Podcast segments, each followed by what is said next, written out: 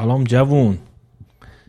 این هفته یه دونه حمایت داریم که خیلی فرق داره با بقیه به خاطر متنی که نوشته. علی رضا زحمت کشیده حمایت کرده ولی نوشته که علی رضا پادکست پاراگراف داره. برام نوشته یکی از شنوندگان عزیز پاراگراف که خارج از ایران زندگی می‌کنه مبلغی رو واریز کردن. ازم خواستم تا از طرف ایشون چند تا از پادکست های خوب فارسی حمایت کنم. خودت می‌دونی رادیو نیست جز پادکست مورد علاقه و این حمایت کوچیک هم به همین دلیله. امیدوارم توی این مسیر موفق باشی. این مبلغ از طرف خانم مهنوش پرداخت شده. اینو حالا نمی‌دونم علیرضا شاید هم ناراحت بشه اصلا من اینو خوندم. ولی هم کار خود علیرضا که حالا رادیو نیست و جز پادکست هایی بوده که انتخاب کرده و دوست داره از طرف یه پادکستر دیگه حس خوبی بهم میده. و خانم مهنوش هم کاری که کرده خیلی بر من جالب و کلا خیلی حالم خوب شد وقتی این پیامو خوندم. هم علی رضا دمش گرم هم خانم مهنوش. چند تا حامی دیگه هم داشتیم. تو این مدت نگینز نوشته با گوش دادن به اپیزود دوست آخر زمانی بسیار نشاط رفت. ممنونم. پیام نوشته.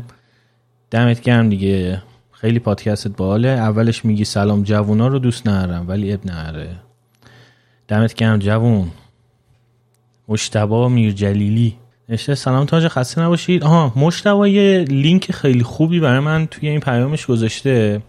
چون ما توی این اپیزود قبلی در مورد مغلطه یا مقالطه حرف زدیم و سعی کردیم مثلا تا جایی که حالا حافظمون کار می‌کرد و همجوری چیزی که جلومون نبود همجوری داشتیم حرف می‌زدیم. یه چند تا مورد یا نوع از مقالطه رو راجبش صحبت کردیم. بعد الان یه لینکی فرستاده از یه سایتی به اسم از سندات آیار یا آز سندات آیار یه وبلاگی مالی آقای که فکر کنم فامیلیشون همینه. بعد یک چیزه نوشته در واقع لیست کامل مدل های مختلف مغلطه یا مقالطه است. که دمت کم مشتبه که اینو برام فرستادی. من اینو می‌ذارم توی توضیحات پادکست منتها همون اپ چیز. در واقع اپیزود 46 اگه اشتباه نکنم پیدا دنبال یک دوست برای آخر زمان که با آرش صوفیوند ضبط کردیم. همیشه اپیزود قبل این. می‌ذارم توی توضیحات اون که مربوط به همون اپیزوده. اونجا می‌تونین لینکش رو ببینین و بریم نگاه کنین. خیلی کلا جالب دستبندی که خیلی هم زیاده. همجور من اسکرول می‌کنم تموم نمیشه. مغلطه دست داغ یه دونشه اسمش که خودم الان دوست دارم روش کلیک کنم ببینم. ببینم چیه موضوعش. خیلی خوب این از حامیا دمتون گرم که حمایت کردین. همتون آها یک دیگه هم بود. تامارا. مرسی تامارا. اسمت هم تا حالا نشنیده بودم. تامارا. خارجیه فکر کنم. تو خارجی هم نشنیده بودیم آخه. ولی مرسی. چرا دارم راجع اسم طرف می‌زنم؟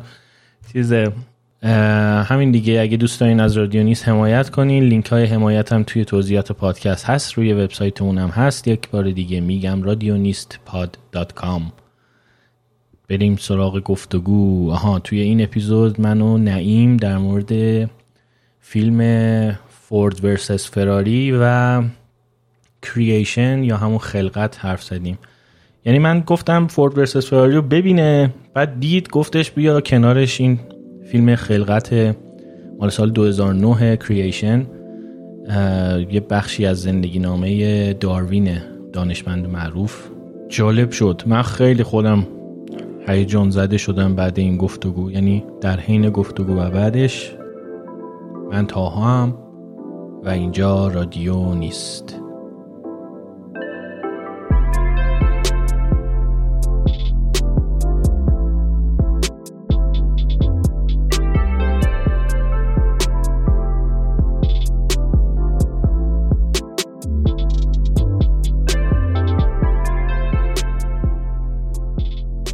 کریشن رو تو کی دیدی؟ یعنی جدیدن پیداش کردی از فیلمایی بودش که نه نه نه نه. این اصلا چیز عجیب غریبی هم بود. حالا میگم تو چیز. ولی اینو من مثلا سال دوم سوم دانشگاه لیسانس بودم دیدم. همون همون سال که اومده بود دیگه. 2009 نه؟ 2009 آره. آره همون 88 از اون فیلمایی بود که مثلا تو امسال ازش با خبر شدم کلا. به خاطر تازه چیزا؟ تو شنیده بودی اسمشو. آره ولی نیده بودمش. بعد از 2009 فکر کن تا 2020 هم نشینده بودم مثلا هیچی راجبش. بعد داشتم راجبه یه چیزای همین داروین و اولوشن و تکامل و اینا میخوندم. بعد این فیلم رو اونجا بهش برخوردم. آها خب از هم تو چی؟ بازم فاز هنری نبوده. معرفیش تو فاز هنری نبوده. نه اصلا. اصلا خیلی فیلم ناشناخته به نظر می اومد برام. بعد آفرین دیگه. عجیب بود که خب. عجیب بود کلا که یهو تو اینو گفتیم خواستم اینم که تو چه جوری بهش برخوردی. من خیلی اتفاقی تر بنده ضبط می‌کنی؟ آره آره, آره. خب اوکی. ببین من خیلی اتفاقی تر اتفاقا بهش برخوردم. در این حد که مثلا یکی از دوستان خانوادگی ما یه سری دیویدی از دیویدی فروش سر کوچهشون گرفته بود. همون فیلم های سال. دقیقا همون 88 بود دیگه 2009 این نشسته بود نگاه کرده بود و اینا بعد با این خیلی حال کرده بود. اصلا هم دوستمون فاز هنری هنری و این حرفا نداشت. با این خیلی حال کرده بود. آورد تو یه سری دیویدی گذاشت. تو اتاق من گفت نه اینا رو ببین اینا خیلی خوب بود. بعد منم اصلا با قشنگ تو رودروایسی چون تو سنشم بیشتر بود خیلی از من بیشتر بود این حرفا. من تو رودروایسی دیگه گفتم بابا ولم کن تو خودت کی وقت داره بشین این همه دیویدی میویدی روز ببینه. گفتم باشه. آقا مونده این دست چند ماه مون تو اتاق من. بعد دیگه دیدم آقا این 6 ماه دیویدیاش اتاق من مونده زشته برام یه نگاهی بکنم برام پس بدمش. گذاشتم این دیویدی رو توی دیویدی رام کامپیوتر سابقم و شوکه شدم دیگه.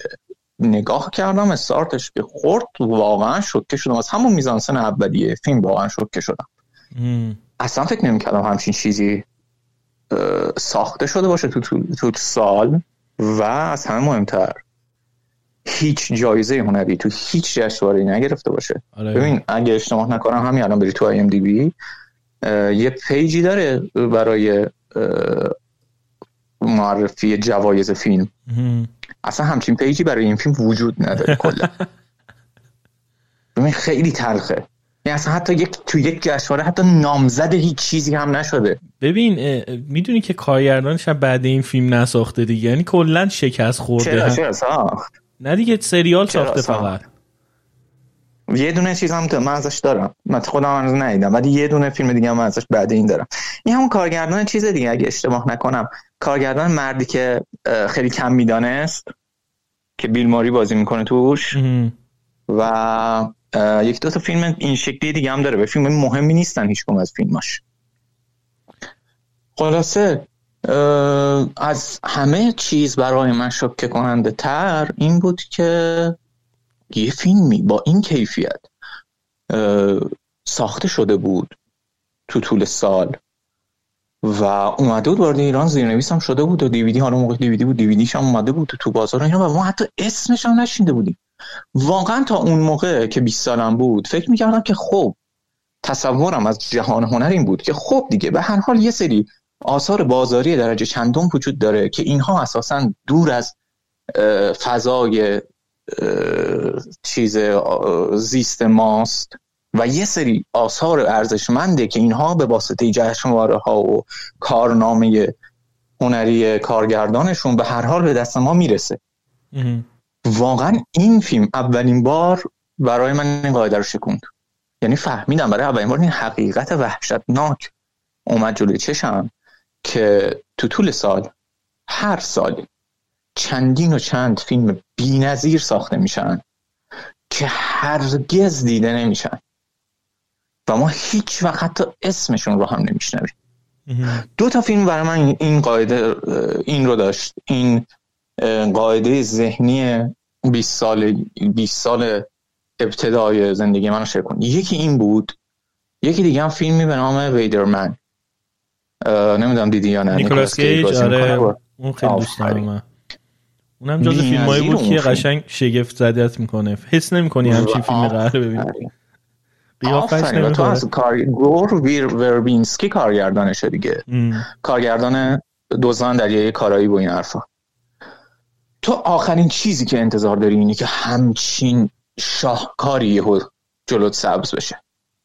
اون هم دقیقا همینه. ببین نه امتیاز آی ام دی بی بالایی داره. یعنی نه تنها منتقدا بهش نپرداختن نه تنها هیچ جشنواره مهمی تو دنیا تحویلش نگرفته بلکه حتی مردم هم امتیاز بالایی بهش ندادن. یعنی اگه اشتباه نکنم مثلا امتیاز شورای اندیوید نزدیک حدود 6 باید باشه نه بیشتر. خیلی تلخه دیگه خیلی تلخه. و واقعا این برای من تبدیل شد به یه خارش ذهنی. این دوتا فیلم. که چطوری میشه یه سیستم فیلم بینی طراحی کرد که این فیلم ها دست در نرن و واقعا هیچ راهی هنوز براش پیدا نکردم واقعا یازده سال بعد از دیدن کریشن هنوز هیچ راه حلی برای این قضیه پیدا نکردم که چه شکلی میشه؟ کاری کرد که اسیر این جو کثیف رسانه‌ای نشد. این واقعا تنها کاری که میشه کرد اینه که تمام فیلم های سال رو ببینی. که واقعا ممکن نیست. من واقعا یکی دو سال تلاش کردم که این کارو بکنم. نمیشه. نمیشه. واقعا نمیشه. دیگه از اینجا بعد نمی‌کشی. بعد ببین جدا از حالا وقت که باید بذاری واقعا انقدر توش آشغال هست که لحاظ روحی خستت می‌کنه.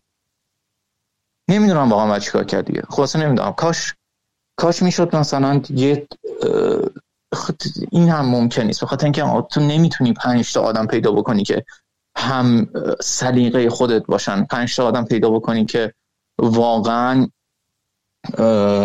بتونن فیلم خوب رو از فیلمی که جو رسانه این پروموتش کرده تشخیص بدن. این خیلی کار سختیه.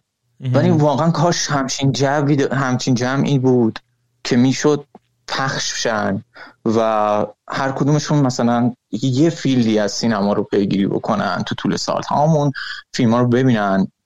فیلم هایی که واقعا قابل دیدن رو جمع جدا کنن و یه لیست یونیکی بسازن. نمی‌دونم نمیشه. ولی خب کاش می‌شد دیگه. کاش می‌شد. آره یه کلا منم اینجور چیزایی چه تو کتاب چه توی فیلم همیشه ولی همین جوری پیداش کردم. یعنی مثلا یهو یکی اومده بهم گفته تا این مثلا خیلی معروف نیست این کتابه یا این فیلمه ولی مثلا من, من دیدم خیلی حال کردم. بعد میگم خب یه خود راجبش بگو. بعد مثلا یه دو تا چیز میگه یا می کنجکاو میشی می‌بینی. یا مثلا توی پادکست می‌بینی وسط یه گفتگویی مثلا یهو اسم یه فیلمی رو میارن که تو تا نشیدی. و هیچ جا هم راجبش چیزی نخوندی. و یهو مثلا کنجکاو میشی بری ببینی که صرفا ببینی ربطش به این حرفی که اینا داشت می‌زدن چی بوده؟ بعد یهو مثلا در واقع یه چیز جدیدی کشف می‌کنی که شاید هیچ وقت کشف نمی‌کردی. برای همین وقتی گفتی اینا رفتم دیدم این گفتم چه خوب که حالا این اپیزود رو داریم ضبط می‌کنیم که این فیلم رو حداقل کسایی که پادکست رو گوش میدن بهش ببینن. اسمشو گفتم آره. کرییشن یا همون خلقت. آره. که درباره من بگو بگو. درباره در واقع اون کشمکش داروین, داروین دانشمند معروف که نظریه تکامل رو نوشته موقعی که می‌خواسته این نظریهش رو چاپ کنه در واقع بره از زندگیشه. خب بفهمید حالا جالبه میگم من توی لیست من از وقتی که مثلا شروع کردم به تدریس دیدن تحلیل این یکی از اصلی ترین بود که توی لیستم گذاشتم. ولی چون میذاشتم به عهده بچه ها که انتخاب بکنم فیلمشون رو تا الان توی این سه سالی که دارم دیدن تحلیل رو تدریس می‌کنم حتی یک بار هم نشده این فیلم حرف بزنم. خیلی بده دیگه. چون حتی یک نفر تو تمام این سه سال تو تمام دانشجوهای من حتی یک نفر هم نبوده که این فیلمو دیده باشه که انتخابش بکنه. آره.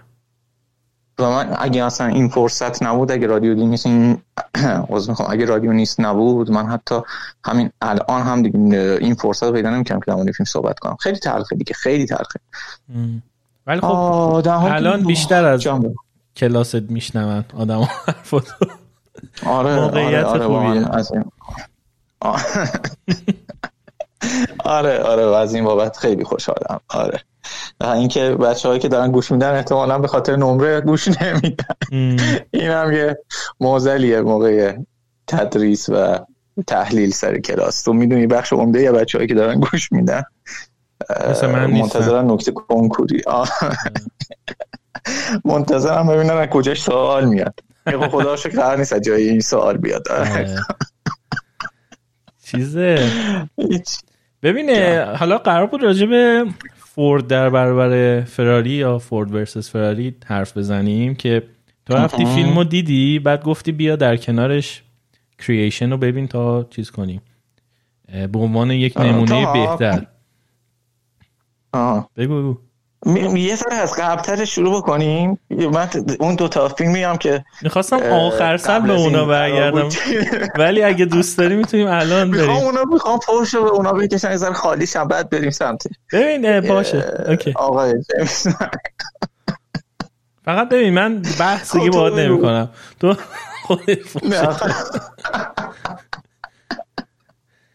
آقا هیچی بدش کنیم. فقط در همین حد بگم. دوستان چارلی کافمن ونگیه جدی نگیریدش. Okay. الان میگن این چه منتقدیه این چه چه ادبیاتیه که این منتقد به کار برد؟ نه این منتقد نیست. آقا به پیر. آره والا. ببینید به پیر به پیغمبر هنر psychedelic از هنر سوررئالیستی جداست. هنر سایکودلیک نمی‌تونه حداقل تو فیلم درام نمی‌تونه اثر هنری خوبی از دلش در بیاد نمی‌تونه چیز منسجمی بشه. بس من توضیح بدم راجع به چی صحبت می‌کنیم. ما قرار بودش که یه اپیزود در مورد فیلم جدید چارلی کافمن یا همون I'm thinking about ending things یا دارم به تموم کردن همه چیز فکر می‌کنم صحبت کنیم. بعد نعیم دید و دیگه ادامهش رو بدو بگو. این چیزایی بودش که به من توی یه تماس تلفنی گفت که ما اصلا بیخیال شدیم ضبط کردن اون اپیزودو. یعنی اینجوری بودش که نه من اصلا هیچ لذتی از این گفتگو قرار نیست ببرم بیا گفتگو نکنیم در موردش. آره دیگه حالا همین بود. ببین حالا نکته اینجاست که من این فیلم رو دیدم که خب دیگه معلوم بود که دوستمون با عوض می‌خوام عوض با من دوستمون با کجاش ساختتش. ولی حالا هیچ گذشتم ازش. و گفتم که آقا من اون فیلم اساتیری که همه عزیزان تصاویرش رو می‌ذارن عکس پروفایل تلگرام و واتساپ و ایناشون رو هنوز ندیدم. بذار برم اونو ببینم. اون اصلا فیلم خوبیه. بذار با این قیاسش بکنم. خب از این بعد یه ذره قضیه خطرناک میشه چون قرار احتمالاً به مقدسات جمع کثیری از عزیزان توهین بشه. من بنده رفتم درخشش ابدی یک ذهن بیالایش رو هم دیدم. و خب دوستان عزیزم فقط می‌تونم بگم که می‌تونم بگم که فقط در صورتی ممکن از این فیلم لذت ببرید که از مغزتون استفاده نکرده باشید تو تو به مشاهده فیلم. موافق نیستم ولی ادامه بده. صدا یه لحظه قطع شد. تا من گفتم موافق نیستم. آره من گفتم موافق نیستم ولی ادامه بده. بعد آه من نشینم اصلا صدا تو آه خب. من اصلا نشینم صدا تو گفتیم موافق خب، نیستم. قطع شده تماس اون یه لحظه. اوه. خب الان داری پس ما بگم؟ آره بگو. هیچی. ببین تا های عزیزم مسئله اینه که یه سری تصاویر وجود داره تو ذهن یه آدم. که این آدم هم داره تلاش می‌کنه این تصاویر رو تبدیلش بکنه به یه سری نوستالژی تو ذهن شما. موفق هم میشه. ولی این تصاویر با همدیگه ارتباطی برقرار نمی‌کنن. با نوستالژی ذهن شما هم که شماست که دارن ارتباط برقرار می‌کنن. خیلی ساده است. یه سوال خیلی ساده از خودتون بپرسید. وقتی دارید اون فیلم رو می‌بینید.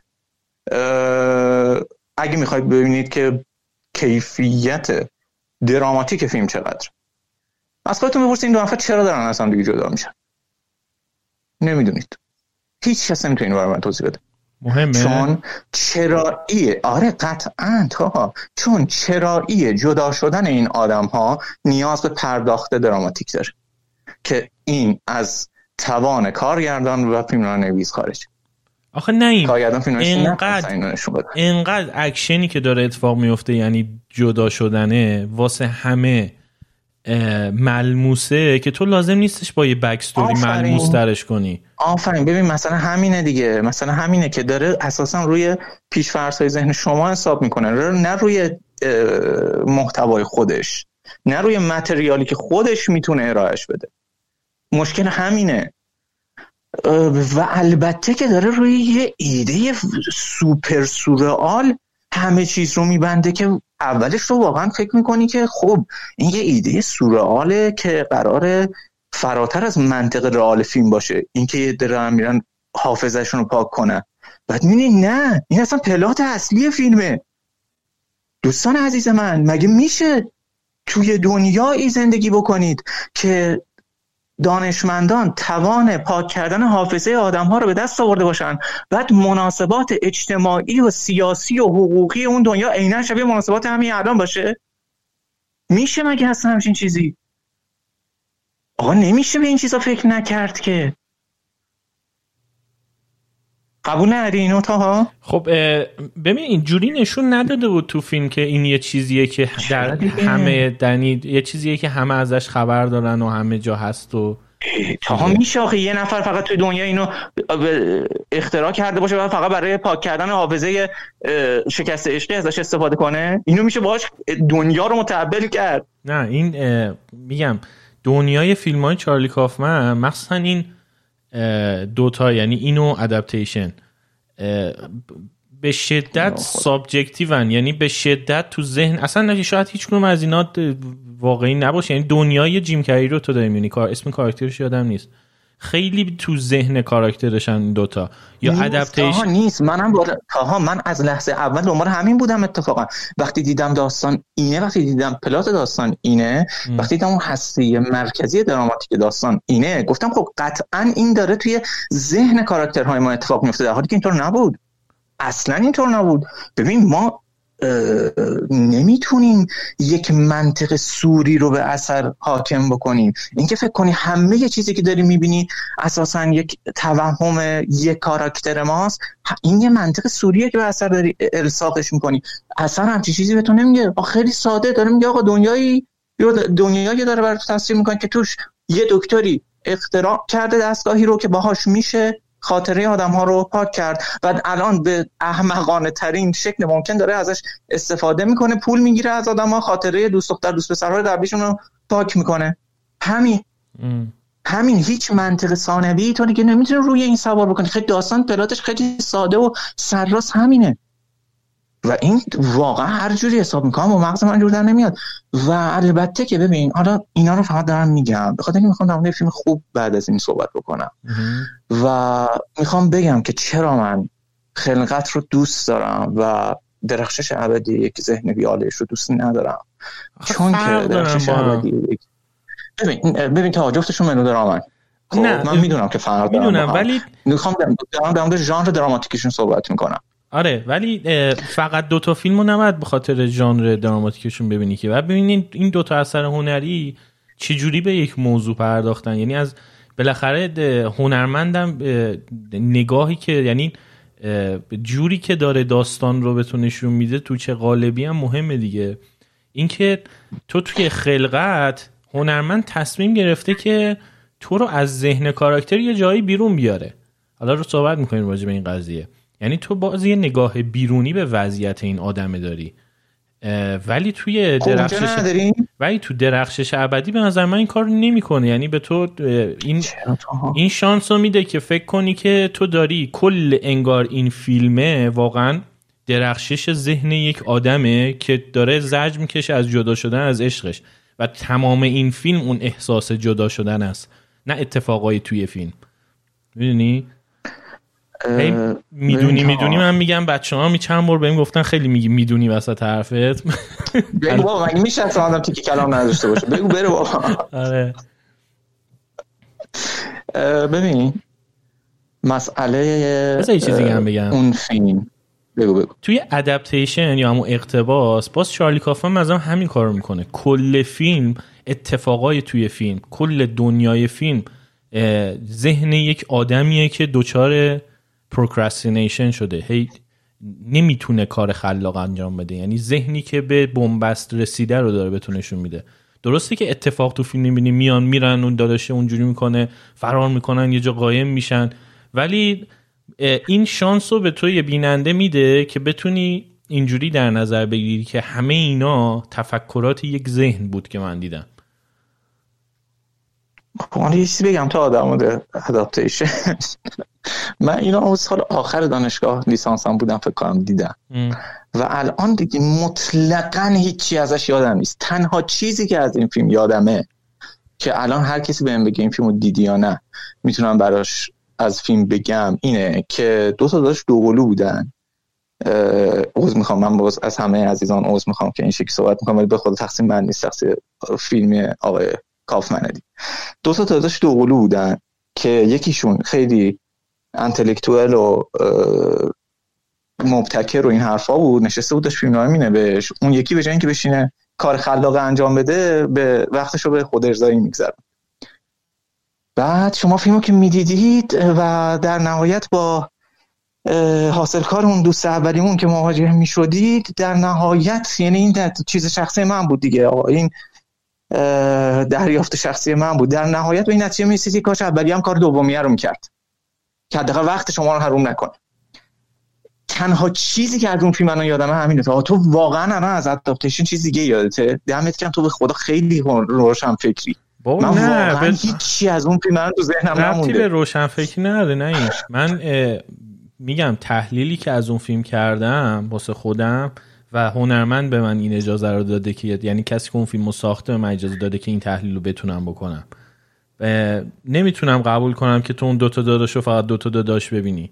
من نه یه آدم به, به رو به روترین و و اصلا کل این یه آدم. دو, آره. دو شخصیت یه آدم و اصلا کل این جهانه ذهن یک آدمه. یعنی من دارم میگم بله. راجع به ادپتیشن و درخشش ذهن ادبی ذهن درخشش ابدی یک ذهنتی می‌تونی این حرف رو بزن یعنی میگم این نمیگم حالا معنای فیلم اینا ولی میگم باید ببینی که هنرمند یا فیلمساز چرا جهانش رو اینجوری ساخته که به قول تو قوانین اتفاقاتی که واسه این آدم میفته تو جهان تاثیر نداشته یا توی ادپتیشن تو اصلا با هیچ چیزی جهان از جهان بیرون, بیرون زندگی این آدمه در ارتباط نیستی.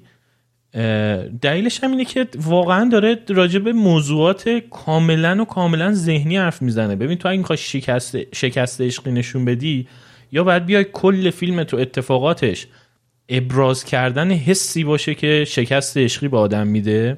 می‌دونی مثل یه تابلویی که مثلا یه کسی کشیده هیچ چیز خاصی توش وجود نداره که بتونی بگی این دماغ این دهنه. ولی کل تابلو رو کشیده که بگی آقا مثلا شک عشق عشق و من مثلا تو این تابلو آوردم. خب؟ و تابلو هیچ آره. نشانه ای از عشق توش نیست. ولی خود تابلو رو که نگاه می‌کنی بهت حس مثلا عشق میده. یا حس شکست عشقی خب میده یا حس مثلا دویدن در جنگل میده. مثلا آفرین تاها ببین این که اصلا نهایت نگاه فرمالیستی به هنره این که اصلا هیچ ایرادی توش نیست. این همون چیزیه که آقای کافمن توان انجامش نداره. آخه من داشته دیگه. هنر درام تا ببین درام متریالش و نقاشی متفاوته دیگه. توی نقاشی تو خط و سطح و نقطه داری. و باید از اینها استفاده بکنی تا حس پرواز رو مثلا منتقل بکنی. توی درام شما خط و سطح و نقطه ندارید. شما شخصیت موقعیت و روایت دارید. باید از این ستا استفاده بکنید. و ارتباطی که بین این ستا می‌تونید برقرار بکنید. ببین شما توی درام نمی‌تونید حس عشق رو منتقل بکنید مگر اینکه دو نفر رو اول بسازید دو کاراکتر کامل رو خلق بکنید کاراکتر باشن. نه مثل کیت وینسلت که یه تیپ رسمن که فقط و فقط قرار اون بیس تفکری شما که اتفاقا هم بر اساس یک سکسیسم محض بنا شده رو قرار بشونه. فقط جذابه برای ماها چون داره اون کلیشه های جنسیتی رو میشونه خودش به خودی خود اساسا یه آدم زنده نیست. چون ما عادت کردیم دختر خودشو بپوشونه و پسر بره جلو شیطنت بکنه این داره برعکسش می‌کنه فقط همین. اگه ذهنیت ما کلیشه دیگه ای توش وجود داشت برش حاکم بود مطلقا دیگه برای هیچ کسی تو این دنیا کیت وینسلت رفتارش جذاب نبود.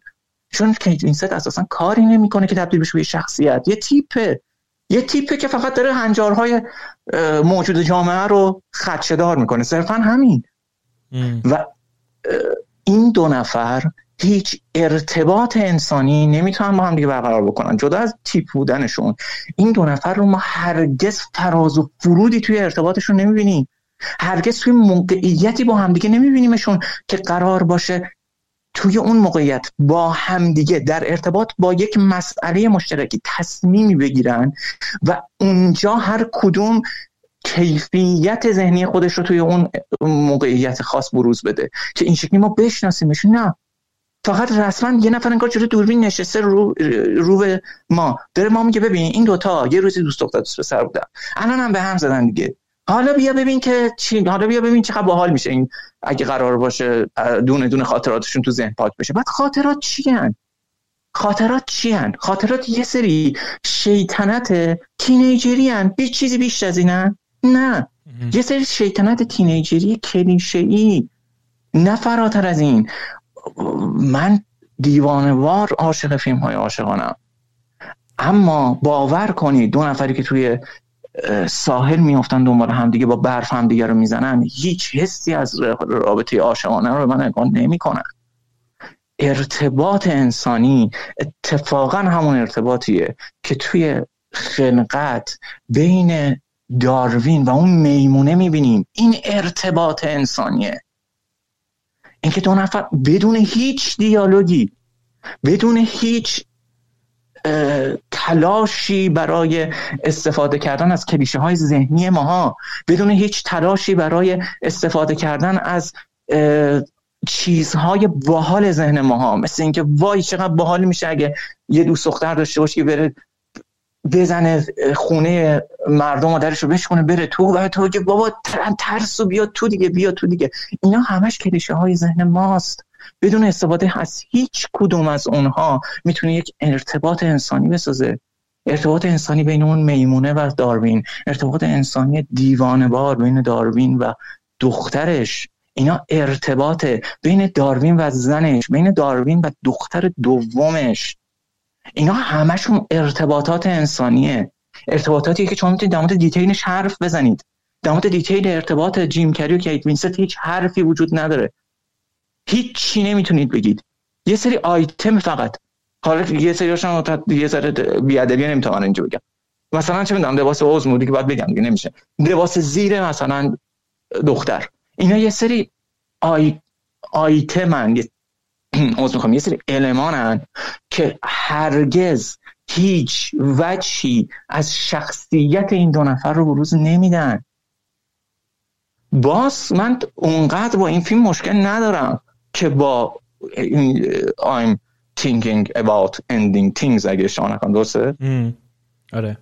با اون مشکل اون که اصلا دیگه آره. اون که اصلا دیگه هیچی. اون که رسما یه سری توهم بعد از استفاده از مواد وای اون یه جاهایش که دیگه اصلا عالی میشه. یعنی از کجا می‌دونی؟ آقا من نمی‌دونم. من دارم توهمه رو می‌بینم. من به قبلش کاری ندارم. باشه. من میگم من میگم من کل حرفم اینه که تو اصلا اشتباه می‌کنی که فیلم های چارلی کافمن رو داری مثل کریشن و اینا تحلیل می‌کنی. یعنی نوع اصلا تحلیلت خب؟ به نظر من حالا چیزا که باشه okay. حالا I'm thinking about فلان okay باشه اون یکی که اصلا یه ملودرام okay ه دیگه. نه اصلا واقعا با هیچ قاعده دیگه نمیشه چیزش کرد. نه تا واقعا حتی حتی به فیلم چیز حتی به Eternal Sunshine نمیشه گفت یه فیلم psychedelic. حتی این رو هم نمیشه نه سوررئالیسم بهش میشه نه psychedelic نه هیچ چیز دیگه فقط و فقط یه ملودرامه هم یه کمدی رمانتیک دیگه. هیچ چیزی بیشتر از یه کمدی رمانتیک نیست. باز این دوتا باز این فیلم های دیگر چه می‌دونم مثلا چیز و اداپتیشن و باز جان مالکوویچ بودن و یا اون چی چی چی نیویورک و اینا رو باز میشه در موردشون صحبت کرد در مورد ژانرشون صحبت کرد. ولی قطعا اترنال سانشاین یه چیزی جز یه کمدی رمانتیک ساده نیست که فقط یه سری تصویر ذهنی توش قاطی شده. همین. خط داستانی هیچ چیزی جزی نیست. اونا نه اونا خب اساسا خط داستانی های دیوانه واری دارن. خط داستانی های سایکودلیکی دارن. مثلا اینکه یه حفره پیدا میشه که آدما میپرن توش یهو میرن تو ذهن جان مالکوویچ. این این یه طرح داستانی دیوانواره. آره اوکی. بعد از همین جا و این هرگز چیز نمیشه این هرگز منطقش حل نمیشه توی منطق دنیای پیرامون. ولی اونجا نه توی چیز که اصلا منطقش حل میشه توی دنیای پیرامون که آره یه دکتر هست دیگه اینو پیدا کرده دیگه این قاعده رو. دارم ازش پول در میاره اونجا نه اونجا اصلا این در حد یک ایده دیوانه ما میمونه. آره در مورد مثلا جان مالکوویچ بودن تو می‌تونی مثلا من بگی آقا نه این همه یه چیزی که داری می‌بینی توهم یکی از اون کاراکتر هاست. آره من اینو اونجا می‌تونم اینو بپذیرم. یا مخصوصا در مورد فیلم خود چیز همون چی چی, چی نیویورک که فیلیپ سیمون هافمن بازی می‌کنه. اونجا آره. سخت اسمش واقعا. آره آره. میشه میشه میشه نیویورک جزء به کلی همچین چیزی. حالا دو تا معنی داره دیگه. اونجا آره اونجا. چی چی میشه بگو؟ هیچ یکیش اسمی شهر واقعا سینکتدکی رو همون در واقع جز به کل یعنی اصطلاح هم هستش. آها. خلاصه اونجا آره اونجا می‌تونیم من اینو بگیم. میشه میگه آقا اصلا فیلیپ سیمور هافمن اول فیلم مرده. من دارم همینطوری پرت پرت یه چیزی میگم. نه اینکه همچین تحلیلی وجود داشته باشه. می‌تونی بگی آقا اصلا همون چیز مرده. فیلیپ سیمون هافمن همون ابتدای فیلم و داری برزخ بعد از مرگ این آدم می‌بینی که داره زیر زندگیش به شکل سورالی توش مرور میشه. می‌تونی حتی اینو من بگی؟ آره من اونو می‌تونم بپذیرم. چون چرا؟ چون هزاران المان وجود داره در ارتباط با همین همین چیزی که من دادم همین ایده که من دادم. یعنی می‌تونی بگی که آقا یه خونه ای وجود داره که آتیش گرفته ولی 15 ساله که هنوز نسوخته. هنوز این شعله هاش روشنه. یا یه تئاتری داره اجرا میشه که 25 ساله داره تمرین میشه. یا فلان فلان فلان فلان فلان فلان. چندین و چند آیتم وجود داره اونجا که می‌تونه هر زمین سفتی از زیر پای تو بکشه بیرون درباره که هر زمین سفتی بکشه که روی اون زمین سفت واسطه باشی و بخوای باهاش یک تحلیل رئالیستی از فیلم بیرون بکشی. نه همچین چیز وجود نداره اونجا. ولی اینجا نه توی اترنال سانشاین نه اصلا چیزی نیست. کاملا معلومه. همه چیز سر و کاملا معلومه. میگم یه کمدی رومانتیک خیلی ساده است. هیچ چیزی فراتر از این نیست. خب بریم سراغ چیز؟ بریم سراغ جیمز منگولد یا چیزی هستش آره آره. من داشتم چیز رو می‌گفتم. الان فلش بک بزنیم به اون جایی که بودیم. این فورد رسس فراری رو دیدی؟ بعدش گفتی که برای یه نمونه بهتر این کریشن رو پیشنهاد دادی که من ببینم که در مورد این دوتا حرف بزنیم. فورد رسس فکر کنم چیزی هم که در واقع چون جفتشون بیوگرافیان یعنی نقطه اتصالشون این بود براتاره چون جفتشون آره، آره. زندگی واقعی هم این آره دقیقا. هم این همین که جفتشون بیوگرافیک بودن و هم این که باز هم ساختار ملودرام داشتن. آخر سر بیا آخر این اپیزود ملودرامو یه توضیح بده. من اینجا یادداشت می‌کنم. میگم آره حتما حتما آره. حتما میگم. اصلا تو تو تو طول چیز تحلیل کریشن باید بگم. قطعا میگم. ببین مشکل اینه که فورد در برابر فراری جوری ساخته شده که انگار یه اپلیکیشن ساختتش. انگار تو یه داستان رو یه داستان مهم قرن بیستمی رو. دادی به یه اپلیکیشن گفتی ازش یه فیلم در بیار. حالا این اپلیکیشن توش تعریف شده که فلان دقیقه و فلان دقیقه باید دو تا climax داشته باشه دو تا نقطه اوج داشته باشه. حالا اینکه دو تا نقطه اوج چه شکل جان؟ فیلم هالیوودی ها انتظاری داری ها آره دیگه. من هالیوودی هم دیگه. اصلا این فیلماتو نمی‌خونن اگه این فرمول رو نداشته باشه. بله بله بله. حالا دیگه این دوتا نقطه اوج منطق داره نداره. از دل شخصیت بیرون میاد نمیاد. بود و نبودش اساسا فرق داره یا نداره دیگه به هیچ جایی کسی نیستش دیگه دوستان عزیزم که ساختنش.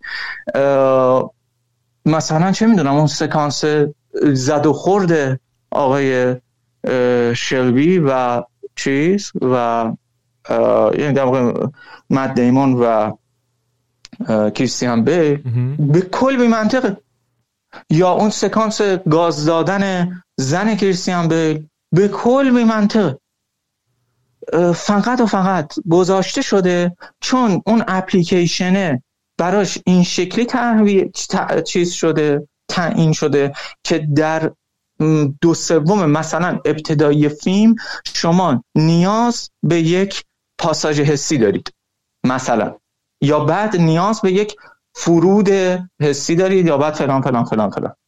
و جالبه تنها جایی که انگار به شکل انسانی ساخته شده و غیر اپلیکیشن وار سکانس مرگ کریستیان بیله که انگار اینجا برای اولین بار آقای جیمز منگول تبدیل شده به یک انسان زنده و تصمیم گرفته که خودش دکوپاژ بکنه این سکانس رو.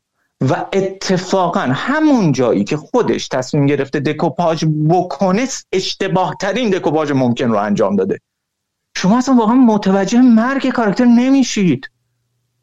فقط باید به استناد اون سکانسی که توش فلان شد و فلان حرف و فلانی زد بفهمید که بله طرف ما آقا تو اگه ملودرام سازی حداقل همین ملودرام درست بساز. تو اگه قرار گریه منو در بیاری همین گریه رو درست بیار. اصلا نه آقا من نمیگم شخصیت چند بچگی فلان فلان داشته بود گریه منو در بیار دیگه آقا همین. یه جوری من دل منو بسوزون همین. حتی همین کارم نمی‌تونه بکنه. تو اصلا واقعا متوجه نبود کاراکتر دیگه نمیشی. مهمترین کاراکتر فیلم رو نمیفهم یه هست شد.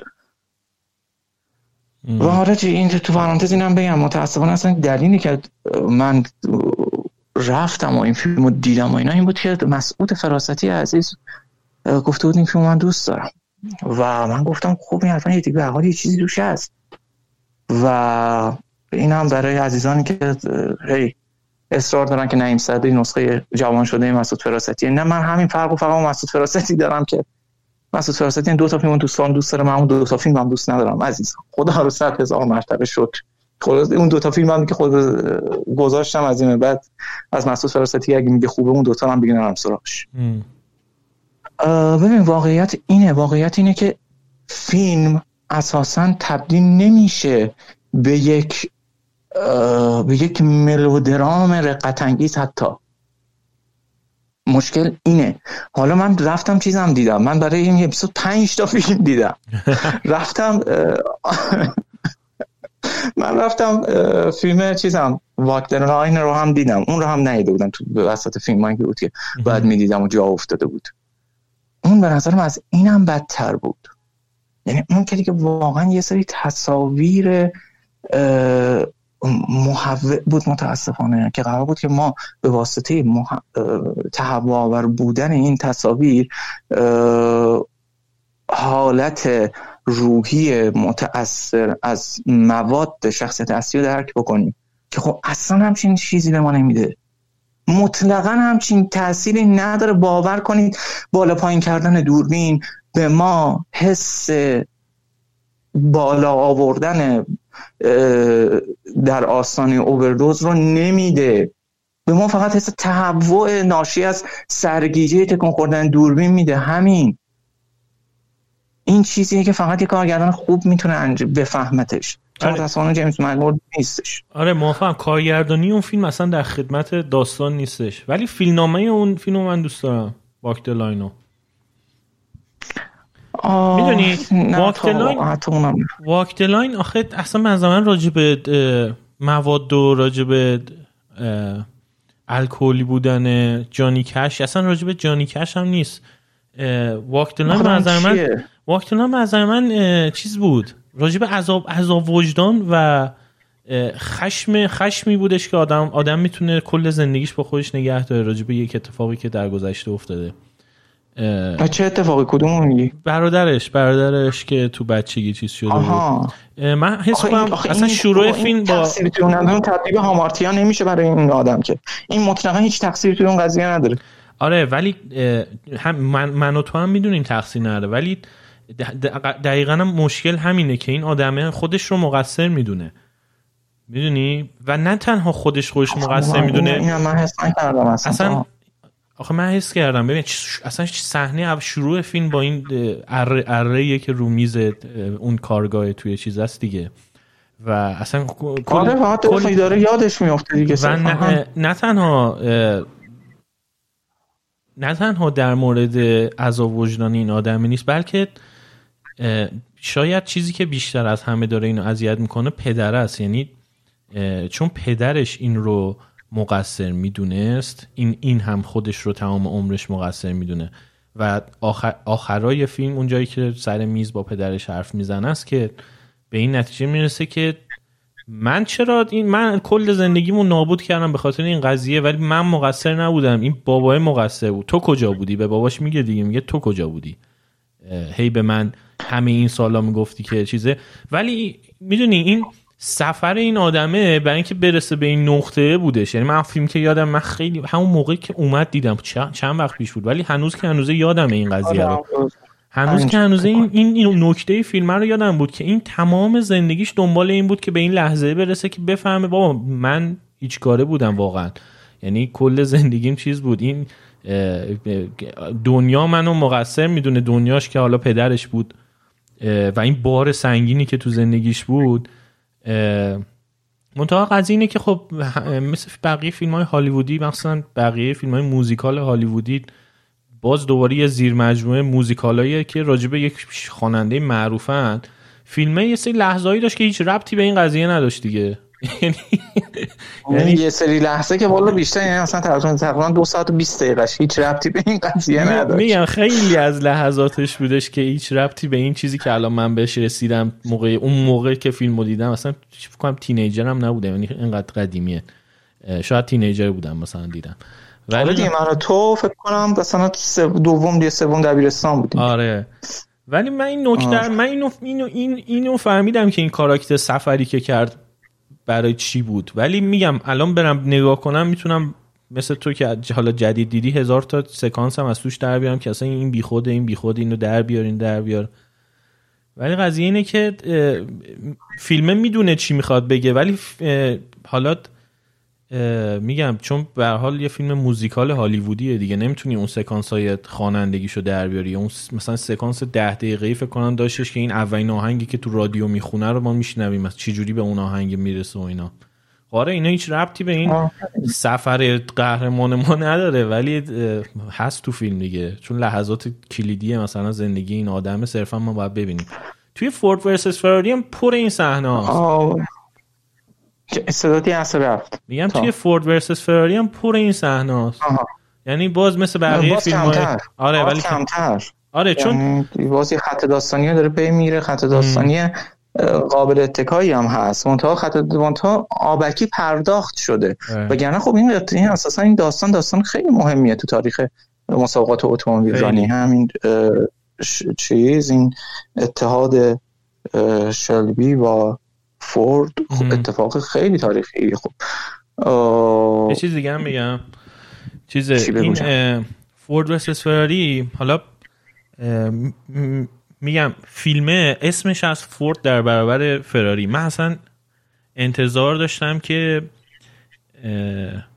مثل یه فیلمی یه فیلمی ببینم مثل مثلا فیلم های جنگ جهانی دوم که سربازا هویت خاصی ندارن. فیلم فیلم های مستند هستش.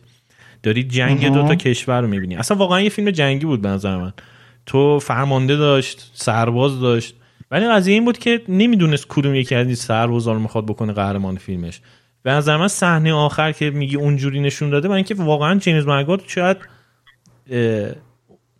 ببین به نظر من تو فیلم اصلا من همش اینجوری بودم که الان شخصیت اول کن مایلزه یا کریستیان کاراکتر کریستیان بیزه یا شلبی مت دیمونه چون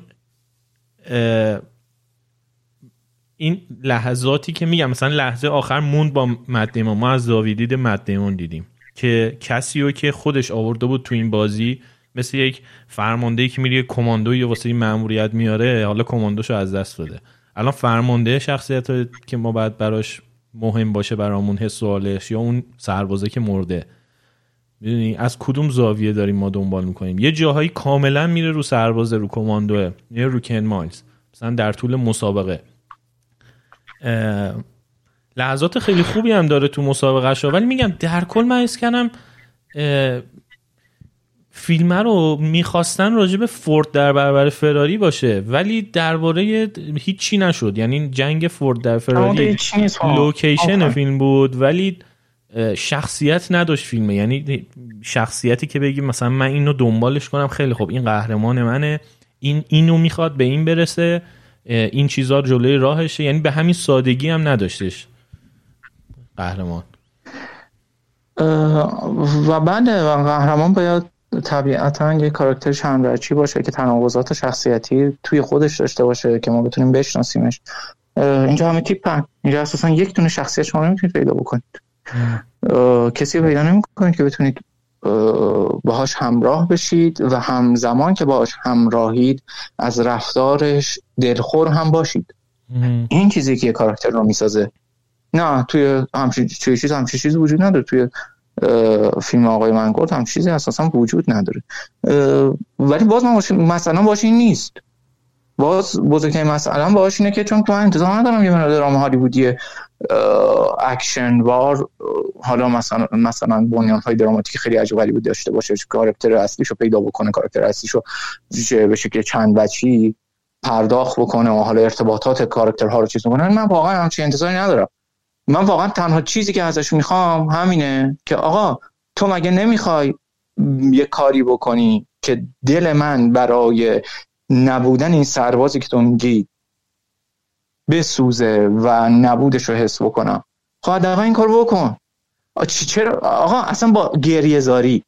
از این از این دم دستی تر که نداریم که. همین کارو بکن. چرا زنه به هیچ جاش نیست شوهرش مرده؟ از دور دست کو میده بچهش بگه بیا کمک کن بابا. گذشته. گذشته بود از اون بابا یادش نرفته. حالا اون لحظه که دم دره که باشه ولی اون حالا باشه اوکی. نه نمیگم نمیگم اون دم در بیفته زمین شروع کنه زجه زدن. میگم آقا من غم زن و بعد مرگ شوهر ببینم دیگه. آقا ملودرام همینه. من یه جوری به حال دلم بسوزه. نه میگم آخه اصلا غم اینها رو ببینم. اصلا اینکه قرار بود تو برای این دلت بسوزه رو جا ننداخته بود برای من. یعنی حتی اون آخر که سرش کلا رفتم من اینجوری بودم که خب رفت دیگه. یعنی فقط یعنی هیچ لحظه غیر از اون لحظه ای که می‌خواد به یارو منتظر یاروه که بیاد یعنی تو لپ آخر دنده رو میاره پایین ماشین آروم می‌کنه و بعد یعنی تصمیم میگه چه بازی خوبی کرده بود تو اون لحظه کریستیان بیل. این که تو از نگاهش ما می‌فهمیم چه لحظه ای تصمیم می‌گیره که اون کاری رو بکنه که دلش نمی‌خواد بکنه. و بعد دنده رو میده ما حتی دلیل اون تصمیم هم نمی‌فهمیم. ببین تو مسئله اینه. ما حتی این هم نمی‌فهمیم. چرا این کارو می‌کنی الان؟ برای اینکه آمریکایی‌ها تو تیم ورک خوبن. بعد آقا چیزه؟ آقا این چه هیچ بابا دارم مسخره بازی در میارم. یعنی میگم آره می‌خواست اینو نشون بده دیگه. فورد چون تیم تیم ورکشون خوب بود از فراری برنده شد. خواست اینو به این برسه همینه. آره والله همینه چیزی بیشتر از این نیست. بگم آقا تو حداقل یه چیزی به من نشون بده. آقا شده جل کن. فیلم تو که صفر تا رو واقعیت نیست اصلا نمی‌تونه باشه که. یک دهمش هم رو داستان تاریخی نیست. آقا یه چیزی جل کن. بگو آقا اینو مثلا به اساس خانوادهش گذاشتن تحت فشار مجبور شد این کار بکنه. یه چیزی آقا یک یه کاری بکن که من دلم بسوزه برای اون لحظه ای که دنده رو عوض می‌کنه. چرا دنده رو عوض می‌کنی؟ کی الان تو رو مجبورت کرده؟ برو اول شو برم انگشت رو نشون بده همشون رو بیا ماشین پایین و خوشحال رو دور شو از همشون. چیکار می‌خوام بکنن می‌خوان می‌خوان مثلا تو رو دیگه مسلسلی بعد نیارن تو دیگه الان قهرمان جهانی جر میدن همه تیمای دیگه تو رو ببرن تو تیم خودشون. هیچ جوری هیچ منطقی نداره این کار. حتی مد حتی به خاطر دوستیش و مد دیمون همین کار نمی‌کنه چون دوستش هم حتی تحت فشار نیست. یکی برای همه همه برای یکی نبود اون لحظه؟ آقا آقا ببین یکی برای همه همه برای یکی یعنی که همه در خطر باشن. الان همه کجاشون در خطر آخه؟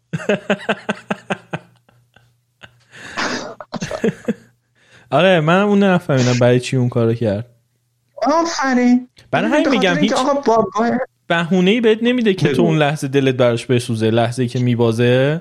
یعنی نمیگی این مجبورش کردی وای اصلا هیچ راهی نداشت خیر از این که چی. چون نفهمیدی اصلا چرا اون کار کرده. نه همین اصلا خودش هم یه کار می‌کنه اینها براش مهم نیست. بعد وقتی خودش براش مهم نیست برای من تو چرا مهم باشه؟ آره این واقعا مشکل اساسیش همین بود. مثلا همین کاراکتراش نمی‌دونستم که بعد کدوم برای کدوم دل بسوزونم. برای همین اصلا عجیب بود برام که اینجوری ساخته و فیلم و فیلم خیلی چیز بود و مفرح بود موقع. دیدنش من خیلی اصلا خسته نشدم حقیقتش. ولی یه سری چیزا سوال بود من, من اینو می‌فهمم که یه فیلم موقع دیدن تو رو خسته نکنه. ولی راستش بخوای من به شدت مشکل دارم با این فیلم ها چرا؟ به خاطر اینکه حتی اگه توی اون time دیدنش هم من خسته نکنه بعد از دیدنش احساس حروم شدن وقت رو من میده. یعنی احساس می‌کنم توی اون time من چندین فیلم خیلی مهم تو تاریخ سینما هم دارم که هنوز ندیدمشون. تو, تو, تو اون time می‌تونستم یکی از اونها رو ببینم. و احتمالا هر کدوم از اونها رو میدم از این فیلم بهتر و کمک می‌کرد توی زندگی حداقل حرفه من به. و منظورم اینه که ترجیح میدم یه فیلم کسل کننده ببینم ولی و حتی بهتر از این فیلم هم نباشه ولی حداقل به یه درد این بخوره. این فیلم واقعا شبیه بسته همون که یه چیزی هم داره تو فیلم در مورد بستنی چند جا صحبت می‌کنم برای بچه می‌خواد بستنی بخره اینو فیلم بشه بستنیه دیگه آقا. می‌خوری میره فردا ازت می‌پرسن به تعمیش چطور بود؟ یادت نیست. بستنی کارخونه ایه آره تو اگه بری بستنی فلان بستنی ساز عجیب غریب و فلان جا بری بخوری ممکنه طعمش یاد بمونه. بستنی کارخونه ای که هیچ وقت یاد نمیمونه که. اینم دقیقا همینه. بستنی کارخونه ایه خوردیش رفته باحالم بوده. ولی هم تو خودت می‌دونی که تو اون time که خوردیش time تو حروم کردی. هم می‌دونی با قند اضافه ای که به بدنت وارد کردی زندگی تو تباه کردی. هم هزار تا کوفت و زهر ماریو دیگه. آره باحاله ولی خب فقط همین. خب اون فرمولی هم که هالیوود نوشته برای که تو همه فیلماش هم پیاده می‌کنم صرفا برای همینه که تو خسته نشی. یعنی بر اساس اینه که مخاطب چجوری خسته نشه. و همونم براشون آره بسته. چون سیستم فسفودی دیگه. حالا اون لابلا میگم فیلم های درستابی هم در میاد از همین فرموله ولی دیگه اون بستگی داره که هنر هنرمند یا فیلمساز پشتش باشه. ولی قضیه اینه که اون فرمولایی که تو میگی مرحله اول ورود به در واقع فیلمسازی تو هالیووده که فیلمت نباید خسته کننده باشه.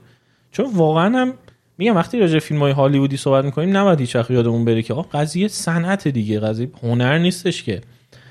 یعنی چیز اول پول در آوردنه چه جوری پول در بیاریم مثل خیلی از چیزهای دیگه توی دنیا که قصد اولشون پول در آوردنه. برای همین نباید من زمین یادمون بره یعنی تو هم همینطور. موقعی که این فیلم رو می‌بینی مثلا ناراحت نشو. باید چیزه. همیشه یادت باشه این فیلم ساخته شده برای اینکه بلیت فروخته بشه برای اینکه پول در بیارن. سال دیگه هم بتونن سینما رو چراغاش رو روشن نگه دارن فیلم های جدیدتر بسازن پول بازم پول در بیارن. ولی میگم من بله، بله، بله. من اصلا و اصلا مخالف این قضیه نیستم. بازم خیلی صنعت خوبی هم از صنعت سینما. تا اصلا مخالف این قضیه نیستم. ببین به هر حال بخش عمده از جمعیت جهان باید به یک شیوه کم خطری سرگرم بشن و چی بهتر از همین سینما. اوکی. من مشکلم باشون لحظه ایه که این فیلم میاد تو فیلم تو فیلم های اسکار و من رو مجبور می‌کنن بشینم ببینمش و منتقدها میان شروع می‌کنن تعریف کردن ازش. ببین اوکی من من الان شما تا حالا دید مثلا من بیام اینجا در مورد مثلا اونجرز صحبت کنم به اونجرز فوش بدم. نه آقا به من چه اصلا اونجرز من هرگز ندیدم هیچ کنوم از فیلم های اونجرز رو. هرگز هم نخواهم دید. هرگز هم بهشون فوش هم نمیدم. اشتباه می‌کنی. چه؟ کدوم بخششون که فوش نمیدم خیلی فیلم های خوبی خیلی فیلم. بابا اونجرز مثل ایمونه که بگی حتی خب تو بعید نیست اینو اینو بگی ولی مثل ایمونه که بگی مثلا من ترن هوایی دوست نه هیچ وقت هم سوار نمیشم دلم نمی‌خواد اصلا هیچ وقت اسم ترن هوایی رو هم بشنم اونجرز مثل ترن هوایی میمونه. تو سوار میشی که خوش بگذرونی دو ساعت بعدم بری خونتون بخوابی. ببین که ترن هوایی رو سوار نمیشی که خوش بگذرونی. ترن هوایی رو سوار میشی که حس هیجان بهت بده درسته؟ خب همون اونجرز هم هر دیگه. فیلمی خب هر فیلمی که حس هیجان به من بده یعنی فیلم خوبیه تمام. اونجرز خب نمیده به تو حس هیجان. الان نمی‌خوام در صحبت کنم اون چیزی که ندیدم. اگه اما اگه اونجرز چیزیه بدتر از این فیلمی که من دیدم که اینو میکننش توی بوق و کرنا و 200 جایزه میبندن به نافش و اون رو حتی توی خودشون هم دیگه روشون نمیشه حتی بخشای فنی نامزدش بکنن. اگه این شکل خوب اونه قطعا هیچ هیچ حس هیجانی به آدم نمیده. یعنی حداقل به من یکی که نمیده. آخه پس نه میده اولا خب؟ تو آدم هیجان زده شده بشوی نیستی پس. چون که دو میلیارد دلار میفروشه فیلم چجوری پس برای چی میرن می‌بینن؟ دو میلیارد دلار رو میفروشه چون آدم ها خودشون رو موظف می‌دونن اونجرز رو ببینن. نه اینجوری نیست من, ب... من بهت قول میدم. تا من بهت قول میدم. من بهت قول میدم. سکانس غرق شدن پسر بچه توی درباره الی ده برابر تمام سری فیلم های اونجرز هیجان انگیز نه یعنی خب اون نیدی استرس. آقا این فیلم ها که دارم می‌بینم. که همین این فیلم دارم میگم. این اون میزان استرسی که تو توی اون سکانس درباره الی می‌گیری که واقعا ممکنه یه جایی نتونی ادامه بدی ممکنه واقعا پاس بکنی. اون میزان استرس تو کل تاریخ فیلم های حداقل جیمز منگولد رو که دیدم که تو کل تاریخ فیلم های جیمز منگولد وجود نداره. همش رو با هم جمع بزنی برنامه اون یه سکانس نمیشه. تا قبول نداری اینو؟ من چون هم لوگن رو دیدم مال جیمز منگولد هم چیز رو دیدم در با ایلو من سه فیلم ازش دیدم. فقط این دوتا رو دیدم. من این دوتا رو دیدم با قطار سه و ده دقیقه به یوما. خب قطار سه و ده دقیقه مثلا هیجان زده نشدی وقتی اون فیلم رو دیدی؟ آه خیلی بچه بودم از تلویزیون دیدم. یعنی تینیجر بودم و تلویزیون دیدم. اصلا نمی‌تونی بگی الان این آدمایی که مثلا چهار بار پنج بار میرن Avengers می‌بینن هیجان زده نمیشن. قشنگ میشن دیگه. در اینکه اصلا marketing دخیل هست که شکی نیستش. قطعا marketing در بالاترین سطح پشت اینجور فیلم هاست. ولی قضیه اینه که اگه آدم ها هیجان زده نشن فیلم نمیفروشه. یعنی میف... آره OK. آره OK تا ولی اگه قرار به هیجان زدگی بود فانی گیمز میشایل هانکه باید پرفروشترین فیلم تاریخ می‌شد. نه؟ نه آخه خیلی هیجان زده نمیشن با اون فیلم. اون فیلم استرسی که اون فیلم بهت میده رو تو فقط استرس نیستش که. تجربه کلا نمی‌کنی. ببین واقعا تو زندگی عادی هم تجربهش نمی‌کنی. چه برسه به فیلم؟ می‌دونم. آخه فقط اینکه استرس زا باشه یه فیلم دلیل نمیشه که بگی پرفروش بشه. خب چی شما به چی میگی تست تعلیق؟ نه آخه حس تعلیق هم خیلی چیز آدم و هیجان زده می‌کنه. وقت مثلا این فیلم نوید محمدزاده چی بود؟ خیلی فروخت. راجع به مواد مخدر و اینا بود. مرسی شیشانی مرسی شیشانی اون مردم ایران هیجان زده می‌کنه. حالا چرا؟ چون گیه می‌کنن چرا؟ چون قصه می‌خورن چرا؟ چون دو تا دو تا جاش یکی میرقصه می پس سانتیمانتاله. سانتی... اوکی پس سانتیمانتاله. پس پس بحثش دیگه هیجان زدگی نیست. چرا دیگه؟ که اون گریه کردن هیجان دیگه. اینا همه هیجان دیگه. استرس گریه خنده اینا همه جزء زیر من دارم وقتی میگم هیجان انگیز منظورم همه اینا. هوایی قیاس کردی. گفتی بهت خوش بگذره. خب آره وقتی تو فکر می‌کنی مردم هیئت میرن بهشون خوش نمیگذره؟ چرا؟ ولی منظورم از اونجا گریه کنن نه من نه منظور از خوش گذروندن میگم و هیجان انگیز بودن این نیستش که چیز ترن هوایی رو مثال زدم ولی صدا رفت. الو؟ صدا داری؟ صدا رفت. بگو. آره آره بگو. میگم وقتی میگم آره. هیجان وقتی میگم خوش گذروندن یعنی خوش گذروندن باز همون یعنی یه هیجانی تو وجودت شک بگیره. حالا اون هیجان یعنی می‌تونه عزاداری توی هیئت باشه. آدما هیجان زده میشن وقتی میرن هیئت. می‌تونه هیجان ترن هوایی باشه می‌تونه خنده باشه می‌تونه کمدی باشه. اینا هیجان زده اینا همه جزء هیجان به نظر من. و خب اوکی. پس می‌رسیم به اینجا که فیلمی جذاب از لحاظ بازار که احساسات بیشتری رو بر بیانگیزه. درسته؟ حالا انواع احساسات چه استرس چه خشم چه شادی چه خوبه؟ از لحاظ بازار دیگه از لحاظ آره همون. یعنی فیلمی پرفروشه که اینجوری باشه. خب آره. خب حالا مثلا اینه که این فیلم ها آیا خودشون واقعا به خودی خود می‌تونن شما رو به گریه بندازن؟ ببین فیلمی که خودی خود تو رو به گریه میندازه کریشنه. به خودی خود تو رو گریه میندازه. من سه بار تا این فیلم رو دیدم. هر سه بار اشکم در اومده. من یه فیلم مثلا چیز رو بگو. چه من پنجاه بارم تایتانیک رو ببینم قطعا اشک نمیریزم براش. آره. چرا؟ چون کاراکتری رو توی اون فیلم دارم از دست میدم. که انگار بخشی از وجودمه که داره جلو چشمم میمیره. توی یه ملودرام آبکی مثل همون مثل همین اصلا بکن تایتانیکو بکن توی همین فورد ورسس فراری کاراکتری داره از جلوی چشم داره جلوی چشم من از دست میره که من باش هیچ نزدیکی ندارم. اگه براش گریه بکنم دارم برای مرگ اون آقاه که می‌دونم تو تاریخ اتومبیلرانی چقدر گنده بوده و از دست رفته و می‌تونسته چقدر گنده تر بشه دارم برای اون گریه می‌کنم نه برای این کاراکتری که الان آقای کریستیان بیل داره نقشش رو بازی می‌کنه. آره حالا برمیگردیم به اینجا که ببین تا آره آدم ها ببین آره مثلا همینه دیگه آدم ها در مواجهه با این فیلم ها احساساتی میشن اما به خاطر فیلم احساساتی نمیشن. این فیلم ها شیادانه شما رو ارجاع میدن به چیزی بیرون از خودشون. اونها رو به یاد شما میارن و بابت اونها از شما گریه می‌گیرن نه بابت خودشون. من من موافقم که آدم ها گریه می‌کنن یا میخندن توی سالن سینما. بابت آقا اصلا این اینو شکلی در نظر بگیر دیگه؟ آقا فیلم های جواد رضویانی میفروشه دیگه مگه نه؟ آره. رحمان 1400 میفروشه دیگه مگه نه؟ آره. اینها میخندونن مردم رو که میخن... که میفروشن دیگه. اگه نخندونن که نمی‌تونن بفروشن. تا یه حدیش بحث بازاره. از یه جایی به بعد دیگه مردم خودشون به هم دیگه گفتن آقا این فیلم رو ببین بخند. درست؟ آره.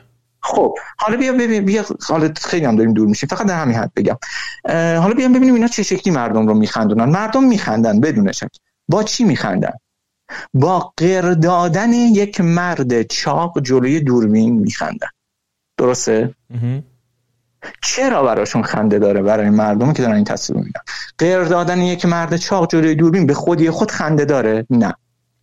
فقط و فقط زمانی خنده دار میشه که تو بدونی توی شهری این فیلم داره اکران میشه که رقصیدن جرمه. و این رقصه داره یه جوری هنجاری رو میشکنه که توی جامعه موجوده و البته داره باز شکل زنانه رقص به ما یادآوری می‌کنه که درسته هیچ زنی نیستش که بیاد غیر بده اما خیالتون راحت من جاشم. همین فیلم رو بردار ببر توی آمریکا. حالا نمیگم مثلا یه جامعه خیلی روشن فکری. ببر توی همون طبقه اجتماعی توی آمریکا. اکرانش بکن. آیا یک نفر حاضر به این فیلم بخنده؟ آره تا داری صدامو؟ آره آره. نه خب مردم به اون درسته نمیخنده. آفرین پس چی؟ پس فیلم جواد رزویانی به خودی خود خندهدار نیست. به واسطه ارجاع دادن تو به یک امر بیرونی خنده رو داره از تو می‌گیره. و تو فقط زمانی میخندی که مقهور اون امر بیرونی شده باشی. برای کسی که تمام زندگیش درگیر این محدودیت نبوده تو همین فا... تو همین خطه جغرافیایی هم خندهدار نیست. من نمیخندم به اون لحظه قطعا تو هم نمیخندی تاها درسته؟ آره. به غیر دادن احسان به جواد عزتی قطعا نمیخندی چرا؟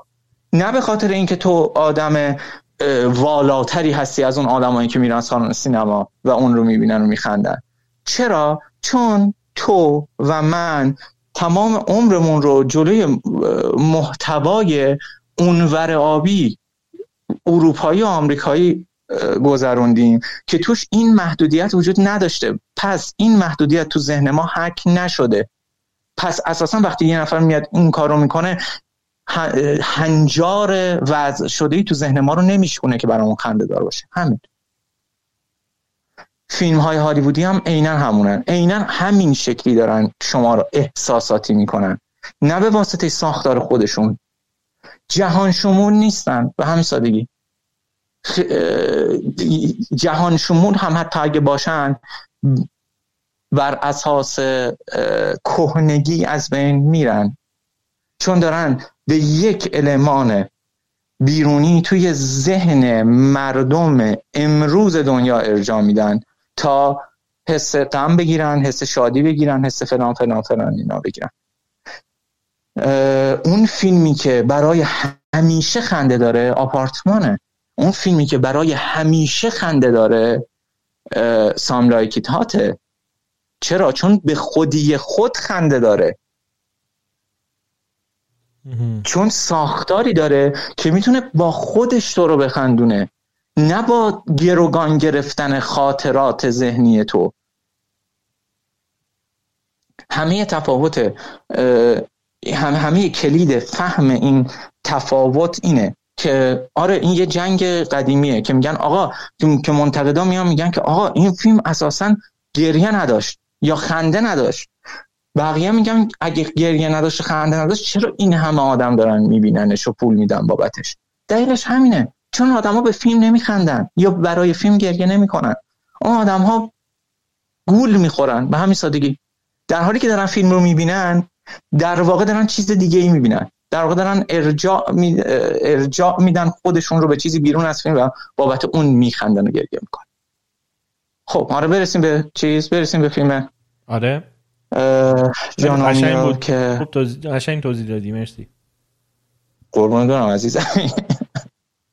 حالا برسیم به فیلمی که واقعا به خاطر خودش ما رو میگریونه.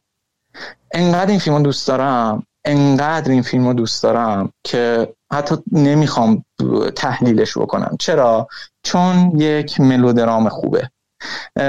این چیزی که گفتی بزن از اینجا شروع بکنیم. ملودرام اساسا چیه؟ ببینید ملودرام یک ژانر دراماتیک تقریبا متأخره که از قرن 18 هم توی اروپا به وجود اومده توی انگلیس و فرانسه. خب قرنها قبل قبلش تراژدی زاده شده بود. و تراژدی محو شد توی یک دوران خیلی بزرگی از تاریخ که می‌شد قرون وسطا. تراژدی ها محو شدن از بین رفتن. و دوباره توی دوران الیزابتی توسط شکسپیر ها دوباره ساخته شدن. اما مسئله اینجا بود که این شکل دراماتیک بیش از حد سنگین بود. و قرار بود که به عمیقترین مسائل فلسفی ارجاع بده.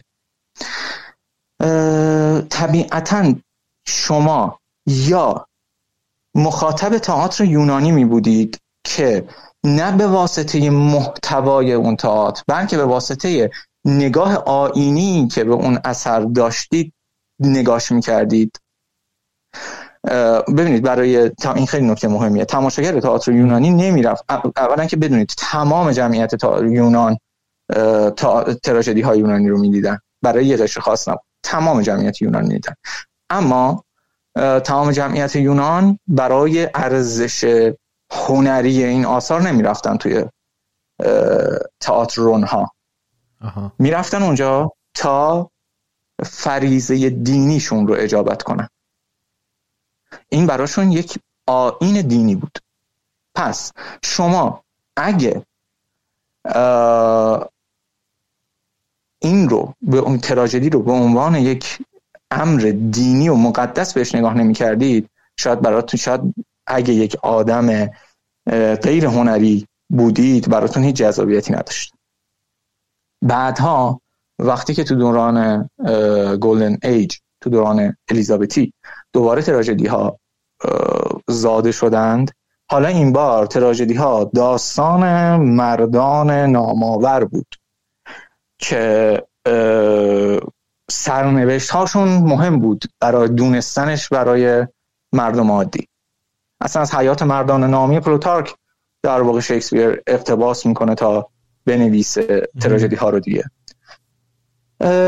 پس باز این بار هم به خاطر مخاطبای این تراژدی ها با اینکه هر دوی این دوران تاریخی تراژ... توشون تراژدی ها مخاطبای عام داشتن اما هیچ کدوم از این دوتا به خاطر هیچ کنون از این دو دسته مخاطب عام به خاطر ارزش هنری تراژدی ها نمیدیدنشون. اولیا به خاطر بار دینی قضیه می‌رفتن سمتشون. دومی ها به خاطر ارزش تاریخی قضیه می‌رفتن سمتشون.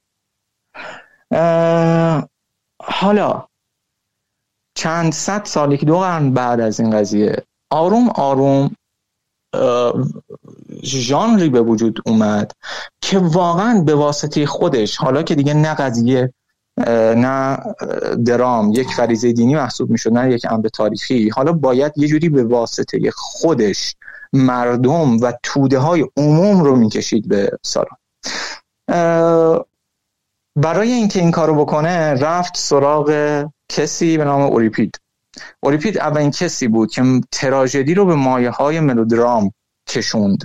و بابت همین هم هستش که توی بخشی از جامعه روشنفکری مخصوصا برای اشاق تراژدی مثل نیچه اوریپید یک کاراکتر کاملا منفوره. یعنی به جرأت می‌تونم بگم که پنجاه درصد کتاب زایش تراژدی نیچه صرف فحش دادن به اوریپید شده. دقیقا به همین دلیل. چون داره تراژدی رو می‌بره به سمت ملودرام. البته که شکسپیر هم کمکش می‌کنه. خب بیایم ببینیم حالت بیایم ببینیم ملودرام چیه که داره میره سمتش. ملودرام شکلی از تراژدیه شکل متحول شده ای از تراژدیه که توش دیگه آدمهای خوب بی دلیل نابود نمیشن. یا هرگز نابود نمیشن و به رستگانی می‌رسن یا اگه نابود میشن نابودیشون به عنوان ایثاری یک ادعی یا یک جامعه یا یک فردی رو نجات میده. آدم ها بیهوده توی منودرام نمیمیرن.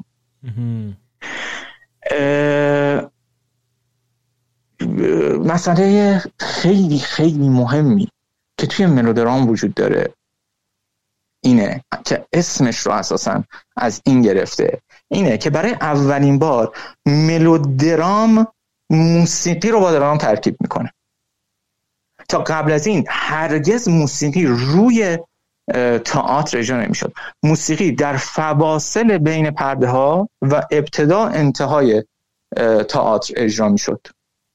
ملودرام این کیف این چیز رو این قابلیت موسیقی رو پیدا می‌کنه که میشه باهاش یه سری دیالوگ رو تاثیرگذارتر کرد. میاره اون میاره موسیقی رو می‌ذاره روی